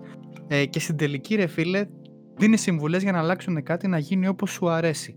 Πολύ ωραία. Αλλά αυτό, Γιατί δεν πας να ακούσεις κάποιον άλλον που θα το κάνει όπως σου αρέσει. Και Αυτό- αυτό, τον άλλο να κάνει τη μουσικούλα όπω γουστάρει. αυτό είναι τραγικό. Αυτό μπορείς να το δεις και σε άλλα όμως. Μπορεί να μην έχει να κάνει μόνο. Που και στην τελική, άμα το δεις και πολύ αθώα και ρομαντικά πέρα από το ε, επαγγελματικό κομμάτι της μουσικής, κάνεις μου- ε, τέχνη γιατί αυτό σε εκφράζει ωραία. Ποιος είσαι εσύ ρε μαλάκα που θα πεις στον άλλο πώς να εκφραστεί; Δεν διαφωνώ, συμφωνώ πλήρως. Δεν διαφωνώ καθόλου. Ε, Καλλιτέχνης τη δική σου αισθητική και ο- κάθε ομάδα τη δικιά της αισθητική με δουλειά και δεν ξέρω εγώ τι. Το θέμα επίσης είναι, συγγνώμη, ότι άρα επειδή λες συμβουλές. Και, ε, έλα, και το κλείνω σιγά σιγά το θέμα. Επειδή λες συμβουλές, Μμ. προφανώς θα είναι κάτι του τύπου που στον άνθρωπο αυτόν δεν άρεσε, ας πούμε, και θα σου πει θα μπορούσες τάδε. Για μία Μμμ. δυναμία σου στα μάτια του. Μμμ. Ξέρεις τι με τρελαίνει, Για πες. αν ξαφνικά είχες αντρική φωνή, δεν θα ήταν αδυναμία στα μάτια τους, σου βάζω στοίχημα. Δηλαδή, αν έρθει κάποιος και σου πει, επειδή το αναφέραμε, το λέω τελείως τυχαία, δεν ξέρω τι να αναφέρω, ε, για τις δεύτερες. Ναι. Αν έκανες κάποιες αντίστοιχες δεύτερες με αντρική φωνή. και ήσουν άντρας, αυτό είναι αντρική φωνή. και ήσουν άντρας. ε, και σε, σε κάποιος μπορεί και να του άρεσαν οι δεύτερες. Δεν ξέρω αν με καταλαβαίνεις τι εννοώ. Αν έρθει κάποιος και σχολιάσει ε, το, το flow σου, το στίχο σου και σου πει σαν συμβουλή ότι α, βελτίωσε το λίγο, βελτίωσε το άλλο. Αν ήσουν άντρας και είχες το ίδιο flow και τον ίδιο στίχο, παίζει να μην, τον θεω, να μην το θεωρούσε αδυναμία. Δεν ξέρω αν με καταλαβαίνεις. Ναι, ε, ενδεχομένως θα μπορούσε. Θα, θα, μπο- θα ήταν ένα ωραίο πείραμα να, ε, να έγραφα ένα κομμάτι και ξέρεις να το πίτσαρα όλο. Να το πει και κάποιος καλά άλλος. είναι Ένας, ε, ναι, τέλος πάντων. Όχι, να το πει κάποιος Ε, άλλος, να κάνεις ghostwriting ε, σε έναν άντρα ράπερ με όνομα. ναι, Να ναι. δούμε αν θα γυρίσει κάποιος να πει Θα ότι είχε είδε- ένα ενδιαφέρον αυτό το πείραμα, φυσικά. Ε, που αντιλαμβάνομαι για ποιο λόγο το λες και ενδεχομένως έχεις και ένα δίκιο. Ε, απλά Ε, εννοείται πάντα είναι αυτός ο πυρήνας μου, ρε, το ότι είσαι γυναίκα και ότι είναι άντρες. Ε, ναι, Κατάλαβες. ε, ε, αλλά θέλω να σου πω ξεκάθαρα το πιστεύω και αυτό. Ότι πράγματα τα οποία δεν θα θεωρούσαν αδυναμίες σε ένα άλλο καλλιτέχνη, ξαφνικά σε εσένα Ναι. είναι αδυναμίες για κάποιο λόγο ανεξήγητο. Ενδεχομένως. Αν και ε, θα σου πω, ευτυχώς, ε, μ, τώρα τελευταία, ε, δεν με συγκρίνουν πάρα πολύ μόνο με γυναίκες. Δηλαδή έχουν πέσει στο τραπέζι και άλλα ονόματα που αυτό μέχρι πρώτη δεν γινότανε. Και αυτό Μμ. έγινε για την ακρίβεια από το μη και τώρα και στο αισθάνομαι. Ε, που ξέρεις, δεν ε, έχουν έχουν πει δηλαδή και άλλα ονόματα α, ε, από άντρες MCs που ξέρεις ε, μακάρι να έκανες συνεργασία με αυτόν ή μοιάζει με Άλλο αυτόν. αυτό. Ξέρεις, Αυτό είναι- αυτό θα σου δηλαδή, πει. Είσαι- Το, το συνεργασία είναι άλλου Παπαευαγγέλη. όχι, όχι. Το ότι μοιάζει με αυτόν το. Θυμίζει ύφος, τα δε, το- θα τέριαζε ναι, με τον ναι, τάδε, ναι. Ναι. Όντως μπορεί να αρχίσει και να συμβαίνει λόγω του ότι. Κοίτα, καλός ή κακός, είναι λίγες οι, γυ- οι γυναίκες στο ραπ. Πόσο μάλλον οι ενεργές, ας πούμε. Οι γυναίκες ράπερ αυτή τη στιγμή στην Ελλάδα. Μμμ. Και καλός ή κακός, και αυτές που είναι δεν, κάναν, δεν κάνουν τόσο πολύ μπαμ για λόγους όσο εσύ τώρα νιώθω. Είτε γιατί. Ξέρω. Γιατί δεν νιώθω ότι έχω κάνει κανένα μπαμ, κατάλαβες. Επειδή α, και ο Γιώργος λέει ε, ε, μια χαρά ονόματα. Η Ink, ας πούμε, η Ink είναι πάρα πολλά χρόνια ενεργή. Οπότε έχει ψηλο- γίνει νόρμα στο μυαλό του κόσμου. Κατάλαβες τι εννοώ. Ότι πλέον η Ink ξέρουμε ότι είναι εδώ, ότι κάνει rap και ότι υπάρχει. Οπότε Ναι. δεν θα φέρει νέα συζήτηση. Ναι, είναι και Τόσο- λίγο established. ε, σαν- Αυτό είναι established. Δεν θα φέρει τόσο εύκολα μια νέα συζήτηση ή μια νέα ροή σκέψης σχετικά με female artist. Ό- όταν ξανασκάει κάποιος μια γυναίκα καλλιτέχνης στο rap και συζητιέται, τότε ξα- θα ξαναπέσουν νέα πράγματα στο τραπέζι. Ε, Κοίτα δεν με έχει την τόσο. Ίνκα, μιας και ανέφερες την Ίνκα. ίσως έχει να Εσύ κάνει. την και με ανέφερες, το- όχι εγώ. Ναι, ε, την την ανέφερες τώρα. Ναι, Ίσως έχει να κάνει και με το γεγονός ότι κάνει και πιο αντρικό ραπ, αν καταλαβαίνεις πώς το εννοώ. Α μην μιλήσουμε για την Ίνκα τώρα, γιατί ανοίγει ένα θέμα. Δεν το λέω γι' αυτό, όχι. Δεν νομίζω ότι παίζει μόνο αυτό ρόλο. Εγώ το λέω πιο πολύ. Εντάξει, την Dogmother, ρε φίλε. Ναι, ρε παιδί μου, απλά εννοώ. Είναι, ότι είναι ίσως- established το όνομα. Είναι, θέλω να σου πω Ναι, ότι σίγουρα. δεν θα φέρεις εύκολα νέα συζήτηση όσον αφορά, επειδή μιλάμε για γυναίκα ράπερ και μιλάμε για θέματα τα οποία διαφοροποιούνται γυναίκες άντρες στο μυαλό του κοινού για κάποιο λόγο. Αν κάνεις 10 χρόνια συν- υπάρχεις τα λοιπά σαν και 10 και παραπάνω, βασικά τη 10, ε, ραπ στην Ελλάδα, έχεις γίνει established, οπότε δεν, δεν είναι Ναι, εύκολο πλέον με είσαι, μίξο δουλειά. πλέον Ναι. είσαι απλά ένα όνομα ράπερ, δεν είσαι Ακριβώς. γυναίκα ράπερ. δεν μπορείς εύκολα να φέρεις νέα συζήτηση στο τραπέζι όπως κάνουμε τώρα, ή νέες σκέψεις να πει και ο ακροάτης το «Α, θα τη συγκρίνω και με τον τάδε και με τον παρτάδε» που λέμε τώρα εννοώ. Ναι, Γιατί σίγουρα. υπάρχεις και ξέρουμε ποια είσαι, τι κάνεις, τον ήχο σου και οκ, μια χαρά ας πούμε. Ναι, όχι, Όταν- εντάξει. Σίγουρα όλο αυτό που λες έχει, έχει μεγάλο ψωμί η υπόθεση ε, αυτή. Ε, γιατί ναι, όταν είσαι τόσα χρόνια και είσαι established all, ε, σ- σίγουρα και μ, έχεις και ένα πολύ συγκεκριμένο ύφος και στυλ το οποίο ξέρεις, το πρεσβεύεις και το εκπροσωπείς ε, μια χαρά και γαμώ. Ε, ναι, μετά ξέρεις, πάβει να είναι μ, καινούριο πιόνι στο... Να στο ανοίγεις ταμπλό, συζητήσεις κατάλαβες. γενικότερα με το ναι, όσον τι γυναίκα ράπερ, τι σχόλια δέχονται κτλ. Δεν ανοίγουν εύκολα νέες τέτοιες συζητήσεις ενώ με established Ναι, δεν ονόματα. έχει νόημα μετά από τόσα χρόνια, ξέρεις, Ναι. να γι- γινόταν ας πούμε και κάτι τέτοιο. Όχι ότι δεν θα είχε ενδιαφέρον, αλλά νομίζω θα ήταν αυτονόητα πράγματα, θα ρω. Μάλιστα. Μάλιστα. Τέλεια. Όχι. Ναι. Ε, Ε, για το μέλλον τι σκέφτεσαι γενικά με τις δουλειές σου εννοώ. Πότε, θέλω, πότε θα ξανακούσω το δίσκο έξω εγώ. ω. Κάτσε ρε, ακόμα δεν βγήκε. Δεν με νοιάζει. Ω, Δεν με νοιάζει. Τι με νοιάζει εμένα. Ε, κοίταξε, γενικά επειδή έχω πάρα πολλά κομμάτια, βγάζω δίσκο όποτε θέλω. Αλλά ναι, νομίζω κάπου μετά το καλοκαίρι, μωρέ. Ή ενδεχομένως άμα με πιάσει καμ- κανένα τρελό μου και βγάλω πάλι μέσα στην άνοιξη. Κάτι. Κοίτα, τύπου βλέ- Μάιο μα- πριν το καλοκαίρι.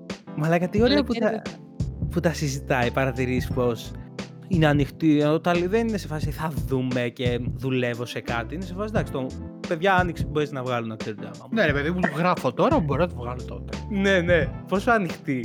Γιατί άλλοι δεν τα λένε αυτά; Ε, τι φαντάζομαι είναι; όχι, ρε. Ένα μυστήριο να υπάρχει τύπου δεν ξέρω, θα δούμε, θα Ε, μάθετε αυτό τώρα νέα δεν από το- είπα. Ή θα βγάλω την άνοιξη, ή θα βγάλω το φθινόπωρο. Ξέρω. Ναι, δεν είπες ρε παιδί μου γενικά και αόριστα. Εντάξει, παιδιά, βγάζω. Ναι, θα, Θα δούμε, δούμε. γράφω. Πρώτα θα μάθετε απ' όλα- από το Instagram.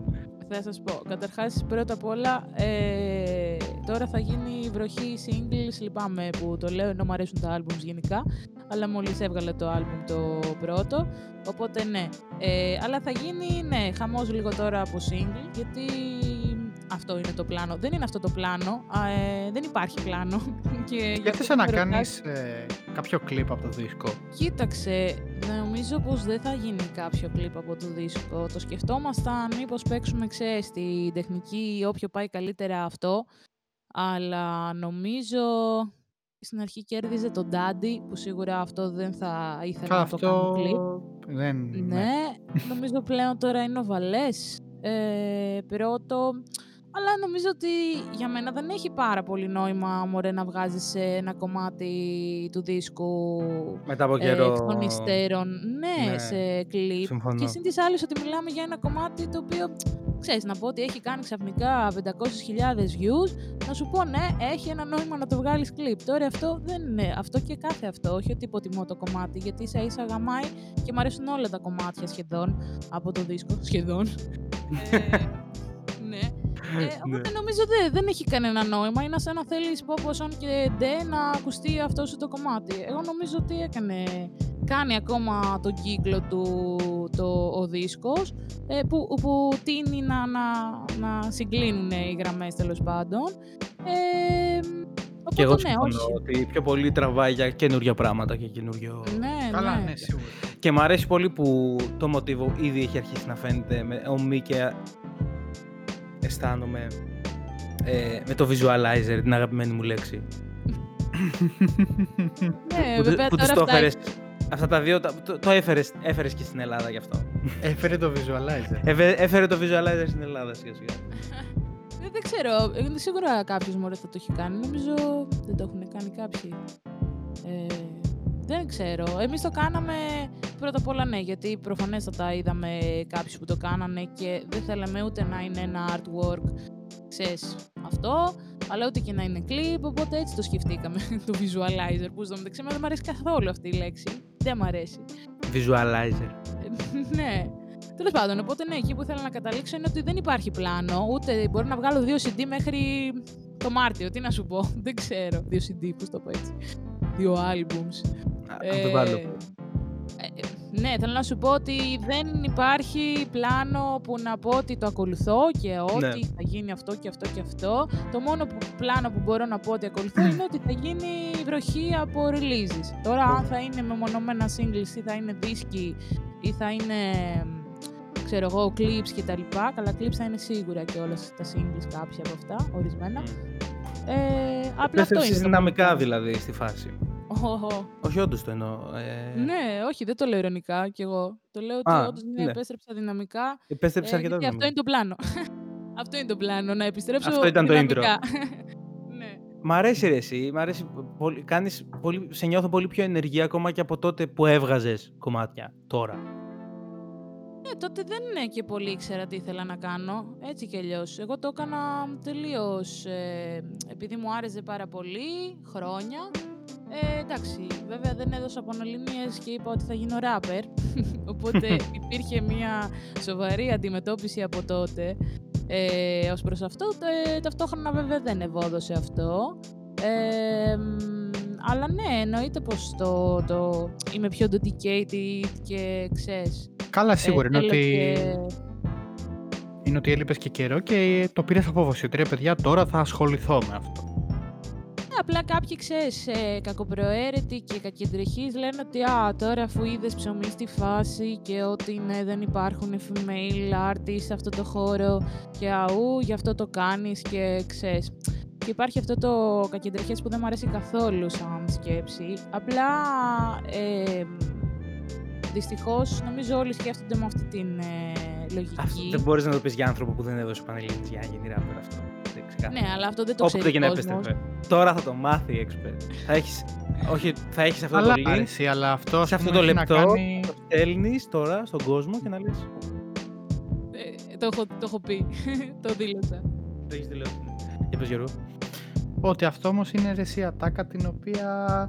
Γιατί να την πούνε, ας πούμε, σε σένα και να με την πούνε στον οποιοδήποτε καινούριο ράπερ ότι ήρθες επειδή είδες ψωμί στη φάση. Αυτό το λένε. Το λένε και στον οποιοδήποτε ράπερ που έρχεται στη φάση. Να ξέρεις. Ε, το λένε κυρίως λόγω της δικιάς μου απουσίας, ότι έκανα κάτι τότε και ότι σταμάτησα. Α, ας ότι η, πούμε. η επιστροφή α- ήταν λόγω αυτού. Σου Ναι, λέει εντάξει, αυτό. βγάζουν λεφτά αυτοί που τώρα ξεκινάνε. Δεν θα βγάλω εγώ που. Ναι, έκα- από ε, αυτή την άποψη. Ναι, που σχολιόμουν και τότε, ας πούμε. Ναι, αυτό, αυτό το οποίο ξέρεις είναι πολύ... μ, Σε Δεν πληγώνεις. ξέρω. Ε, με πληγώνει. Το... Πληγώνεσαι. Όχι μωρέ, απλά ξέρεις, είναι λίγο πικρό. Όχι ότι λέω πω πω, ναι, δε, μακάρι Ναι, να μωρέ. μην βγάλω λεφτά. Όχι, μακάρι να βγάλω και μακάρι να βιοπορίζομαι από αυτό. Απλά δεν έχει να κάνει με το ότι ε, επέστρεψα τώρα. Θα μπορούσα να έχω επιστρέψει πέρσι ή πριν τρία χρόνια. Έχει να κάνει με τη δική μου προσωπική φάση, ας πούμε. Ναι, μωρέ, που τώρα παραδέχομαι. είπα ότι Ξέρεις- ξέρεις τι, ε, το κάνουμε. Ξέρεις Why τι, not; φαίνεται έτσι κι αλλιώς από το πόσο αυτό που, λέ- που έλεγα πριν και ο Γιώργος dedicated και ενεργή είσαι τώρα και με πόση όρεξη το κάνεις. Είναι αρχαία ακόμα βέβαια για αυτό Σίγουρα. το δεύτερο κεφάλαιο, αλλά θα, θα φανεί γιατί εάν ο, μο- ο μοναδικός σου πλέον πια στόχος και αυτός σκοπός της όλης σου τέχνης είναι τα έσοδα, αργά ή γρήγορα θα φανεί. Είτε ποιοτικά είτε Καλά, από κοίτα. Ε, χαρακτηριστικά κάτι της τέχνης σου. Νομίζω θα φανεί και φαίνεται καμιά φορά. Σύμφωνοι. Σύμφωνοι. Κοίτα, Αυτό καμιά ότι- φορά το φέρνει και ο χρόνος ε, και φαίνεται ο σκοπός σου ο, ο απότερος τελικά σε ένα... Αν είναι Ε, εντάξει, όχι. ε, βαθμό. ε, να, να είναι σκοπός, απλά σου λέω αν είναι αυτοσκοπός πια τόσο πολύ. Ναι, ναι, ναι. Γιώργο, Ναι. τι θέλεις να πεις; ότι το, ότι το πόσο ρε παιδί μου dedicated είσαι και το γουστάρεις full αυτό που κάνεις τώρα και πόση όρεξη έχεις φαίνεται και με το γεγονός ότι δεν παίζει και τόσο πρόμο και οργάνωση πίσω από το κάθε κομμάτι. Είσαι σε φάση ότι α, Όσο το λατρεύω αυτό. ναι, μάγκες αύριο σκάω κομμάτι. Μπαμ. Αυτό γαμάει να ξέρεις. το είναι αυτό λατρεύω. ότι ε, δεν, ε, δεν ζαλίζεις 10 μέρες ή ένα μήνα πριν στο Instagram ότι μάγκες κομμάτι, κομμάτι, κομμάτι βγαίνει τότε, κάντε το pre-save αού. Είσαι σε φάση μάγκες έβγαλα αυτό, το ηχογράφησα, μ' άρεσε, το χώνεις ένα, ένα στοράκι ή ούτε καν αυτό και λες αύριο ανεβαίνει. Να σου πω γιατί. Το οποίο το Το γουστάρω Λατρεύω, full, γιατί, γιατί, δεν απλά, μας ξέρω πρίζει εγώ- όντως. Ναι, Ξέρεις πόσο μου πρίζονται τα σηκώτια από τα 20 μέρες πρόμο. Ναι, του τύπου, πραγματικά. α, όποιος θέλει να σε ακούσει, θα σε ακούσει ρε μάγκα. Τη μέρα που θα βγει θα το πιάσουμε. Θα το ποστάρεις, θα, θα κα- κάνει repost και τα tag, ας πούμε, θα είναι 30 repost, θα το πιάσουμε. Θα είναι 40 story με το κομμάτι. Το νιώσω. Καλά, εγώ, εγώ γουστάρω κιόλας που βλέπω και την ενέργειά της ρε παιδί μου μιας και πιάσαμε τώρα τα social που στο instagram παιδί μου μπορεί να ανεβάσει ρε παιδί μου ε, πέντε story από ε, πέντε διαφορετικά κουπλέ ρε παιδί μου και να είναι ότι σε φάση σας άρεσε αυτό, σας άρεσε αυτό το Που ένα, κάνει το άλλο, live το stream άλλο. και τραγουδάκι, τους παίζει. ναι, ναι, που κάνει και κάνει τέτοια, ότι ρε παιδί μου φαίνεται ότι το γουστάρει full, τε- Ναι. της αρέσει. Ναι, όχι έτσι όπως τα περιγράφετε είναι και όντως ε, μ, ενδεχομένως όλο αυτό το out of the blue και χωρίς κανένα ε, πρόγραμμα ε, πλάνο για το πότε θα γίνουν τα releases είναι σίγουρα ε, επηρεασμένο από το πόσο μπορεί να είναι ενοχλητικό, πόσο ενοχλητικό μπορεί να είναι ε, το promotion που κάνει ο εκάστοτε καλλιτέχνης στον εαυτό του για το πότε σκάει ο δίσκος του, πότε σκάει το κλιπ του, πότε σκάει το α. Δηλαδή είναι αυτό. Και εγώ δεν μ' αρέσει καθόλου. Δηλαδή, ξέρεις, προσπερνάω stories ή οτιδήποτε έχει να κάνει με αυτό το περιεχόμενο του τύπου σε ένα μήνα θα βγει αυτό. Εντάξει, όταν θα έρθει αυτό, αυτή η στιγμή του χρόνου, θα το δούμε. Δεν θα μείνει κρυφό, ας πούμε. Εντάξει. Και φαντάσου, εγώ το έκανα ανέκαθεν, γιατί κιόλας ε, δεν είχα και κανένα... Δεν έχω κοινό, ας πούμε, να πεις ότι προετοιμαστείτε, παιδιά, για να γίνει πανικός. Klein Mine, όποτε Εκεί, είναι να εκεί βγει. είναι που θα έκανα ένα πιο σκληρό πρόμο άλλοι. Τώρα που δεν Ναι, έχω κοινό πρέπει να ενδεχομένως σπρώξω. Ναι, αλλά είναι σπαστικό τώρα γιατί έχεις 200 followers. Εμένα ήταν 200 followers. Πριν τον δίσκο και πριν όλο αυτό είχα 200 με 300 followers κάπου εκεί. Τίποτα. Δεν, καλά, δεν το έτρεχα και τότε το Insta πριν το, την προετοιμασία του δίσκου καθόλου. Ε, που ενδεχομένως είχα σπαμάρει και περισσότερο σαν. Ε, ε, πώς το λένε, σαν περιεχόμενο στα social. Ε, αλλά ξέρεις τι, σκέφτηκα αυτό ότι ναι, δεν με νοιάζει. Όποιος είναι να τα ακούσει και θέλει να, τα- να μπει σε αυτή τη διαδικασία, θα το ακούσει όποτε και να Αυτό, το ναι. βγάλω, με οποιοδήποτε πρόμο και οποιοδήποτε τέτοιο. Τώρα, Μια ειδοποίηση αρκεί να είναι ξεκάθαρο ότι υπάρχει. Μία εννοώ. Ακριβώς. την Ότι μέρα αυτή αύριο την θα γίνει προηγούμενη. αυτό. Ναι. Που και πάλι εμένα τα πρόβατα μου αρέσουν περισσότερο γιατί και έτσι λίγο καταλαβαίνεις το πραγματικό, πραγματικό ε, Ενδιαφέρον. ε. ενδιαφέρον. Ναι, Ναι. ναι. Το λατρεύω αυτό, δεν ξέρεις πόσο το λατρεύω που δεν μου βρίζεις τα σηκώτια στο Instagram. Να σε καλά, ρε, έξω. ναι. Μα και συν της άλλης, πολλές φορές ε, λειτουργεί και πολύ αυτό, το, ε, το πολύ αρνητικό. Δηλαδή, εγώ πολλές φορές επειδή έχω φάει πολύ spam από κάποιον για κάποιο τραγούδι το ένα το άλλο και όντως έρχεται η μέρα που βγαίνει, ε, δεν μπαίνω να τα ακούσω. Μου έχει σπάσει τα νεύρα. Θα το ακούσω, ξέρω εγώ, Σε κάνα χρόνο τώρα. αργότερα. ναι, ναι, δηλαδή πραγματικά τελείως αντιδραστικά μου βγαίνει, πω, βγήκε και αυτό. Είναι σαν να το έχω ακούσει καταρχάς. Ναι, αυτό Ναι. ήθελα Ας να το πούμε. πω και εγώ ρε, εσύ, ότι όταν χτίσεις πάρα πολύ hype, εμένα ας πούμε συμβαίνει να με αποθεί. Μμ. Ότι εμένα ε, μου, δεν μου, είναι- μου έχει σπάσει τα νεύρα με αυτό το project, δεν θέλω να το ακούσω τώρα, άσε με. Ναι, είναι φοβερό το κοινωνικό πείραμα αυτό στο μεταξύ. Κοινωνική ψυχολογία. Ενώ όταν ε, σκάς κάτι εντελώς ε, απρόσμενα, λες, οπ, τι έχουμε εδώ, για να τσεκάρουμε. Ναι. ναι. Και Εντάξει. ναι, ο- ε, όλα ήταν έτσι σχεδόν. Εκτός από το γύρο και άντε και τον δίσκο που παίζει να είπα καμιά εβδομάδα πριν. Όλα είναι έτσι. Αύριο, σήμερα, αυτό θα γίνει. Είναι, να σε ρωτήσω, το αποφασίζεις όντως εκείνη τη στιγμή του πότε θα το βγάλεις ενώ ή έχεις στο μυαλό σου από όταν αποφασίζεις ότι θα βγει αυτό το κομμάτι και είσαι στο να το δουλεύεις να τελειώνεις, ας πούμε, το έχεις ηχογραφήσει και έχουν μείνει, ξέρεις, οι μίξεις, ας πούμε. Κοίτα ρε, Που εσύ, είναι- για να έχει κάνει visualizer, λογικά το, το είχε στο μυαλό του αυτό το κομμάτι να το κυκλοφορήσει; Ναι, όχι, να το κυκλοφορήσει, ναι, ενώ τη μέρα που θα το Α, κυκλοφορήσει. τη μέρα. Τη μέρα την έχεις από πριν στο μυαλό σου ή απλά αποφασίζεις ότι α, ας το βγάλω αύριο και σε ανεβάσω ένα story τώρα, αύριο βγαίνει. Ε, κοίταξε τώρα, ας πούμε, για το αισθάνομαι, υποτίθεται ήταν ε, έτσι ε, μία κρυφή σύνδεση με τα γενέθλιά μου. Ε, οπότε Χρόνια σου πολλά. προφανέστατα υπήρχε... Χρόνια σου πολλά. Ευχαριστώ. ε, κανονικά τώρα εδώ πρέπει να μπει Δεν, ένα δεν κάνω τραγουδά. τραγουδάκι. Δεν ξέρω να τραγουδάω. Κανονικά πρέπει να βγει ένα τραγουδάκι, λέει. Έλα, το έχεις, ε, το έχεις στην αρχή, άμα θέλεις πέταξέ το. Βάλτε το, Ε. ξέρεις, στο τέλος του βίντεο μετά το καβούρι. Σωστό, ωραίο. Έτσι θα μπει. Ισχύει. Βγάλε Ε, bloopers, bloopers. ναι, οπότε δεν είναι ότι το, το προγραμματίζω πάντα. Ε, ας- αυτό, ας πούμε, ήταν ξεκάθαρος προγραμματισμός για τα γενέθλιά μου. Άλλες φορές, εφόσον είναι αυτό που λέει ο Λεωνίδας, ότι ξέρεις, έχουμε μπει στη διαδικασία της μίξης και τελειώνει το κομμάτι και σε λίγες μέρες θα είναι έτοιμο. Α, πότε να το βγάλω, μεθαύριο ας πούμε. Μέχρι μεθαύριο, Νίκο, τι μπορούμε να κάνουμε; Ο Νίκος είναι ο σκηνοθέτης ε, Ο Νίκ Photoshoot Χριστότ, ναι. Award, ε, ναι, ο Νίκ Χριστότ, ναι, φυσικά. Ε, οπότε τι μπορούμε να κάνουμε μέχρι τότε και αν δεν μπορούμε αυτό που σκεφτόμαστε και έχουμε το- μια τόσο καλή ιδέα μέχρι πότε μπορούμε να την ε, διεκπαιρεώσουμε για να το βγάλουμε και έτσι το συμφωνούμε αλλά και πάλι ξέρεις είναι στα άσχετα.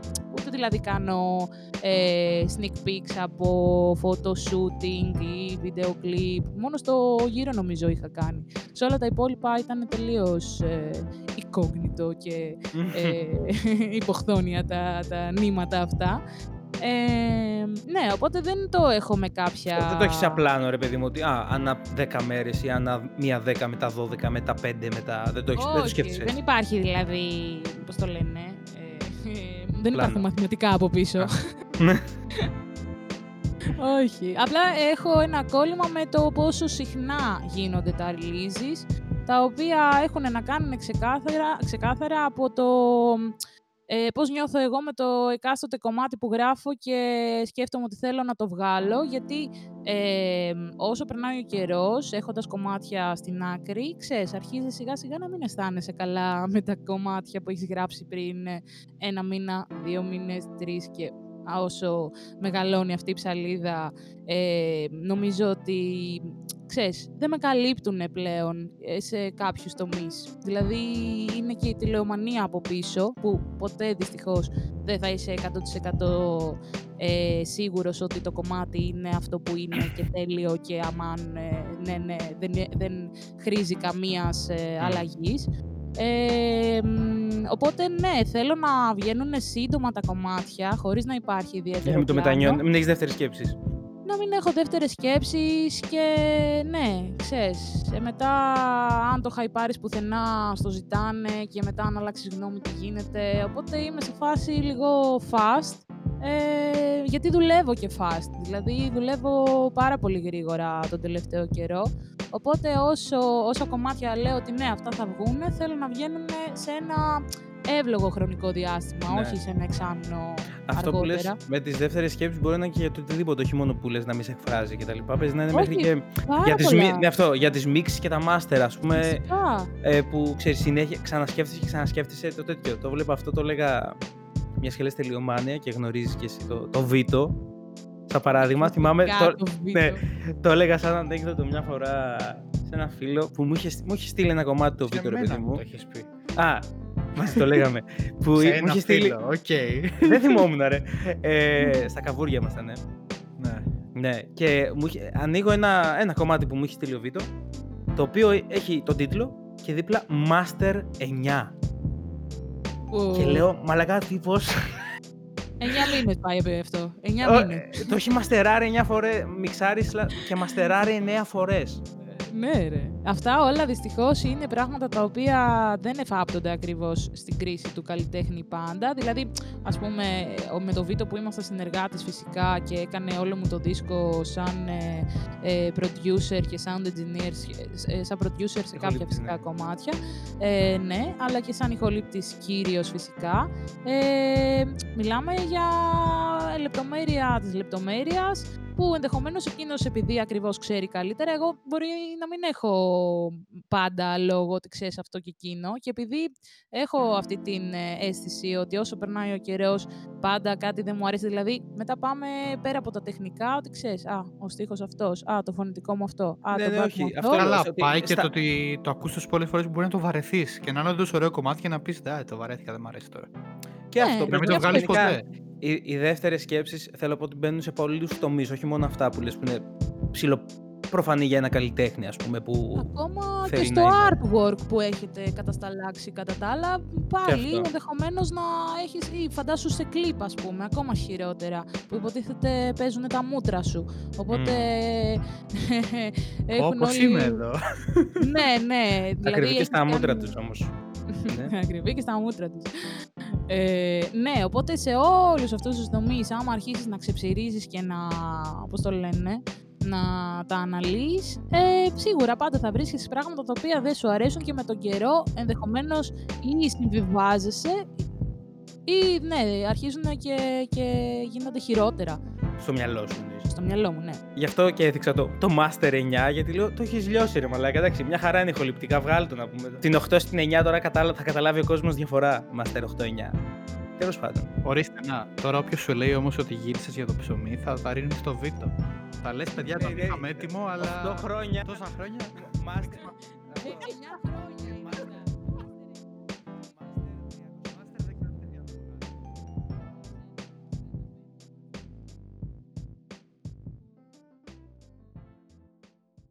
Είμαι έτοιμη γι' αυτό. Να ζήσεις expensive και χρόνια πολλά Μεγάλη να γίνεις με άλμπουμ φωτιά. Παντού να σκορπίζεις ατάκες και φλούς. Και όλοι να λένε ένα μία σοφός. Εκεί δεν μπορούσα να πρωτοτυπήσω, αυτό ήταν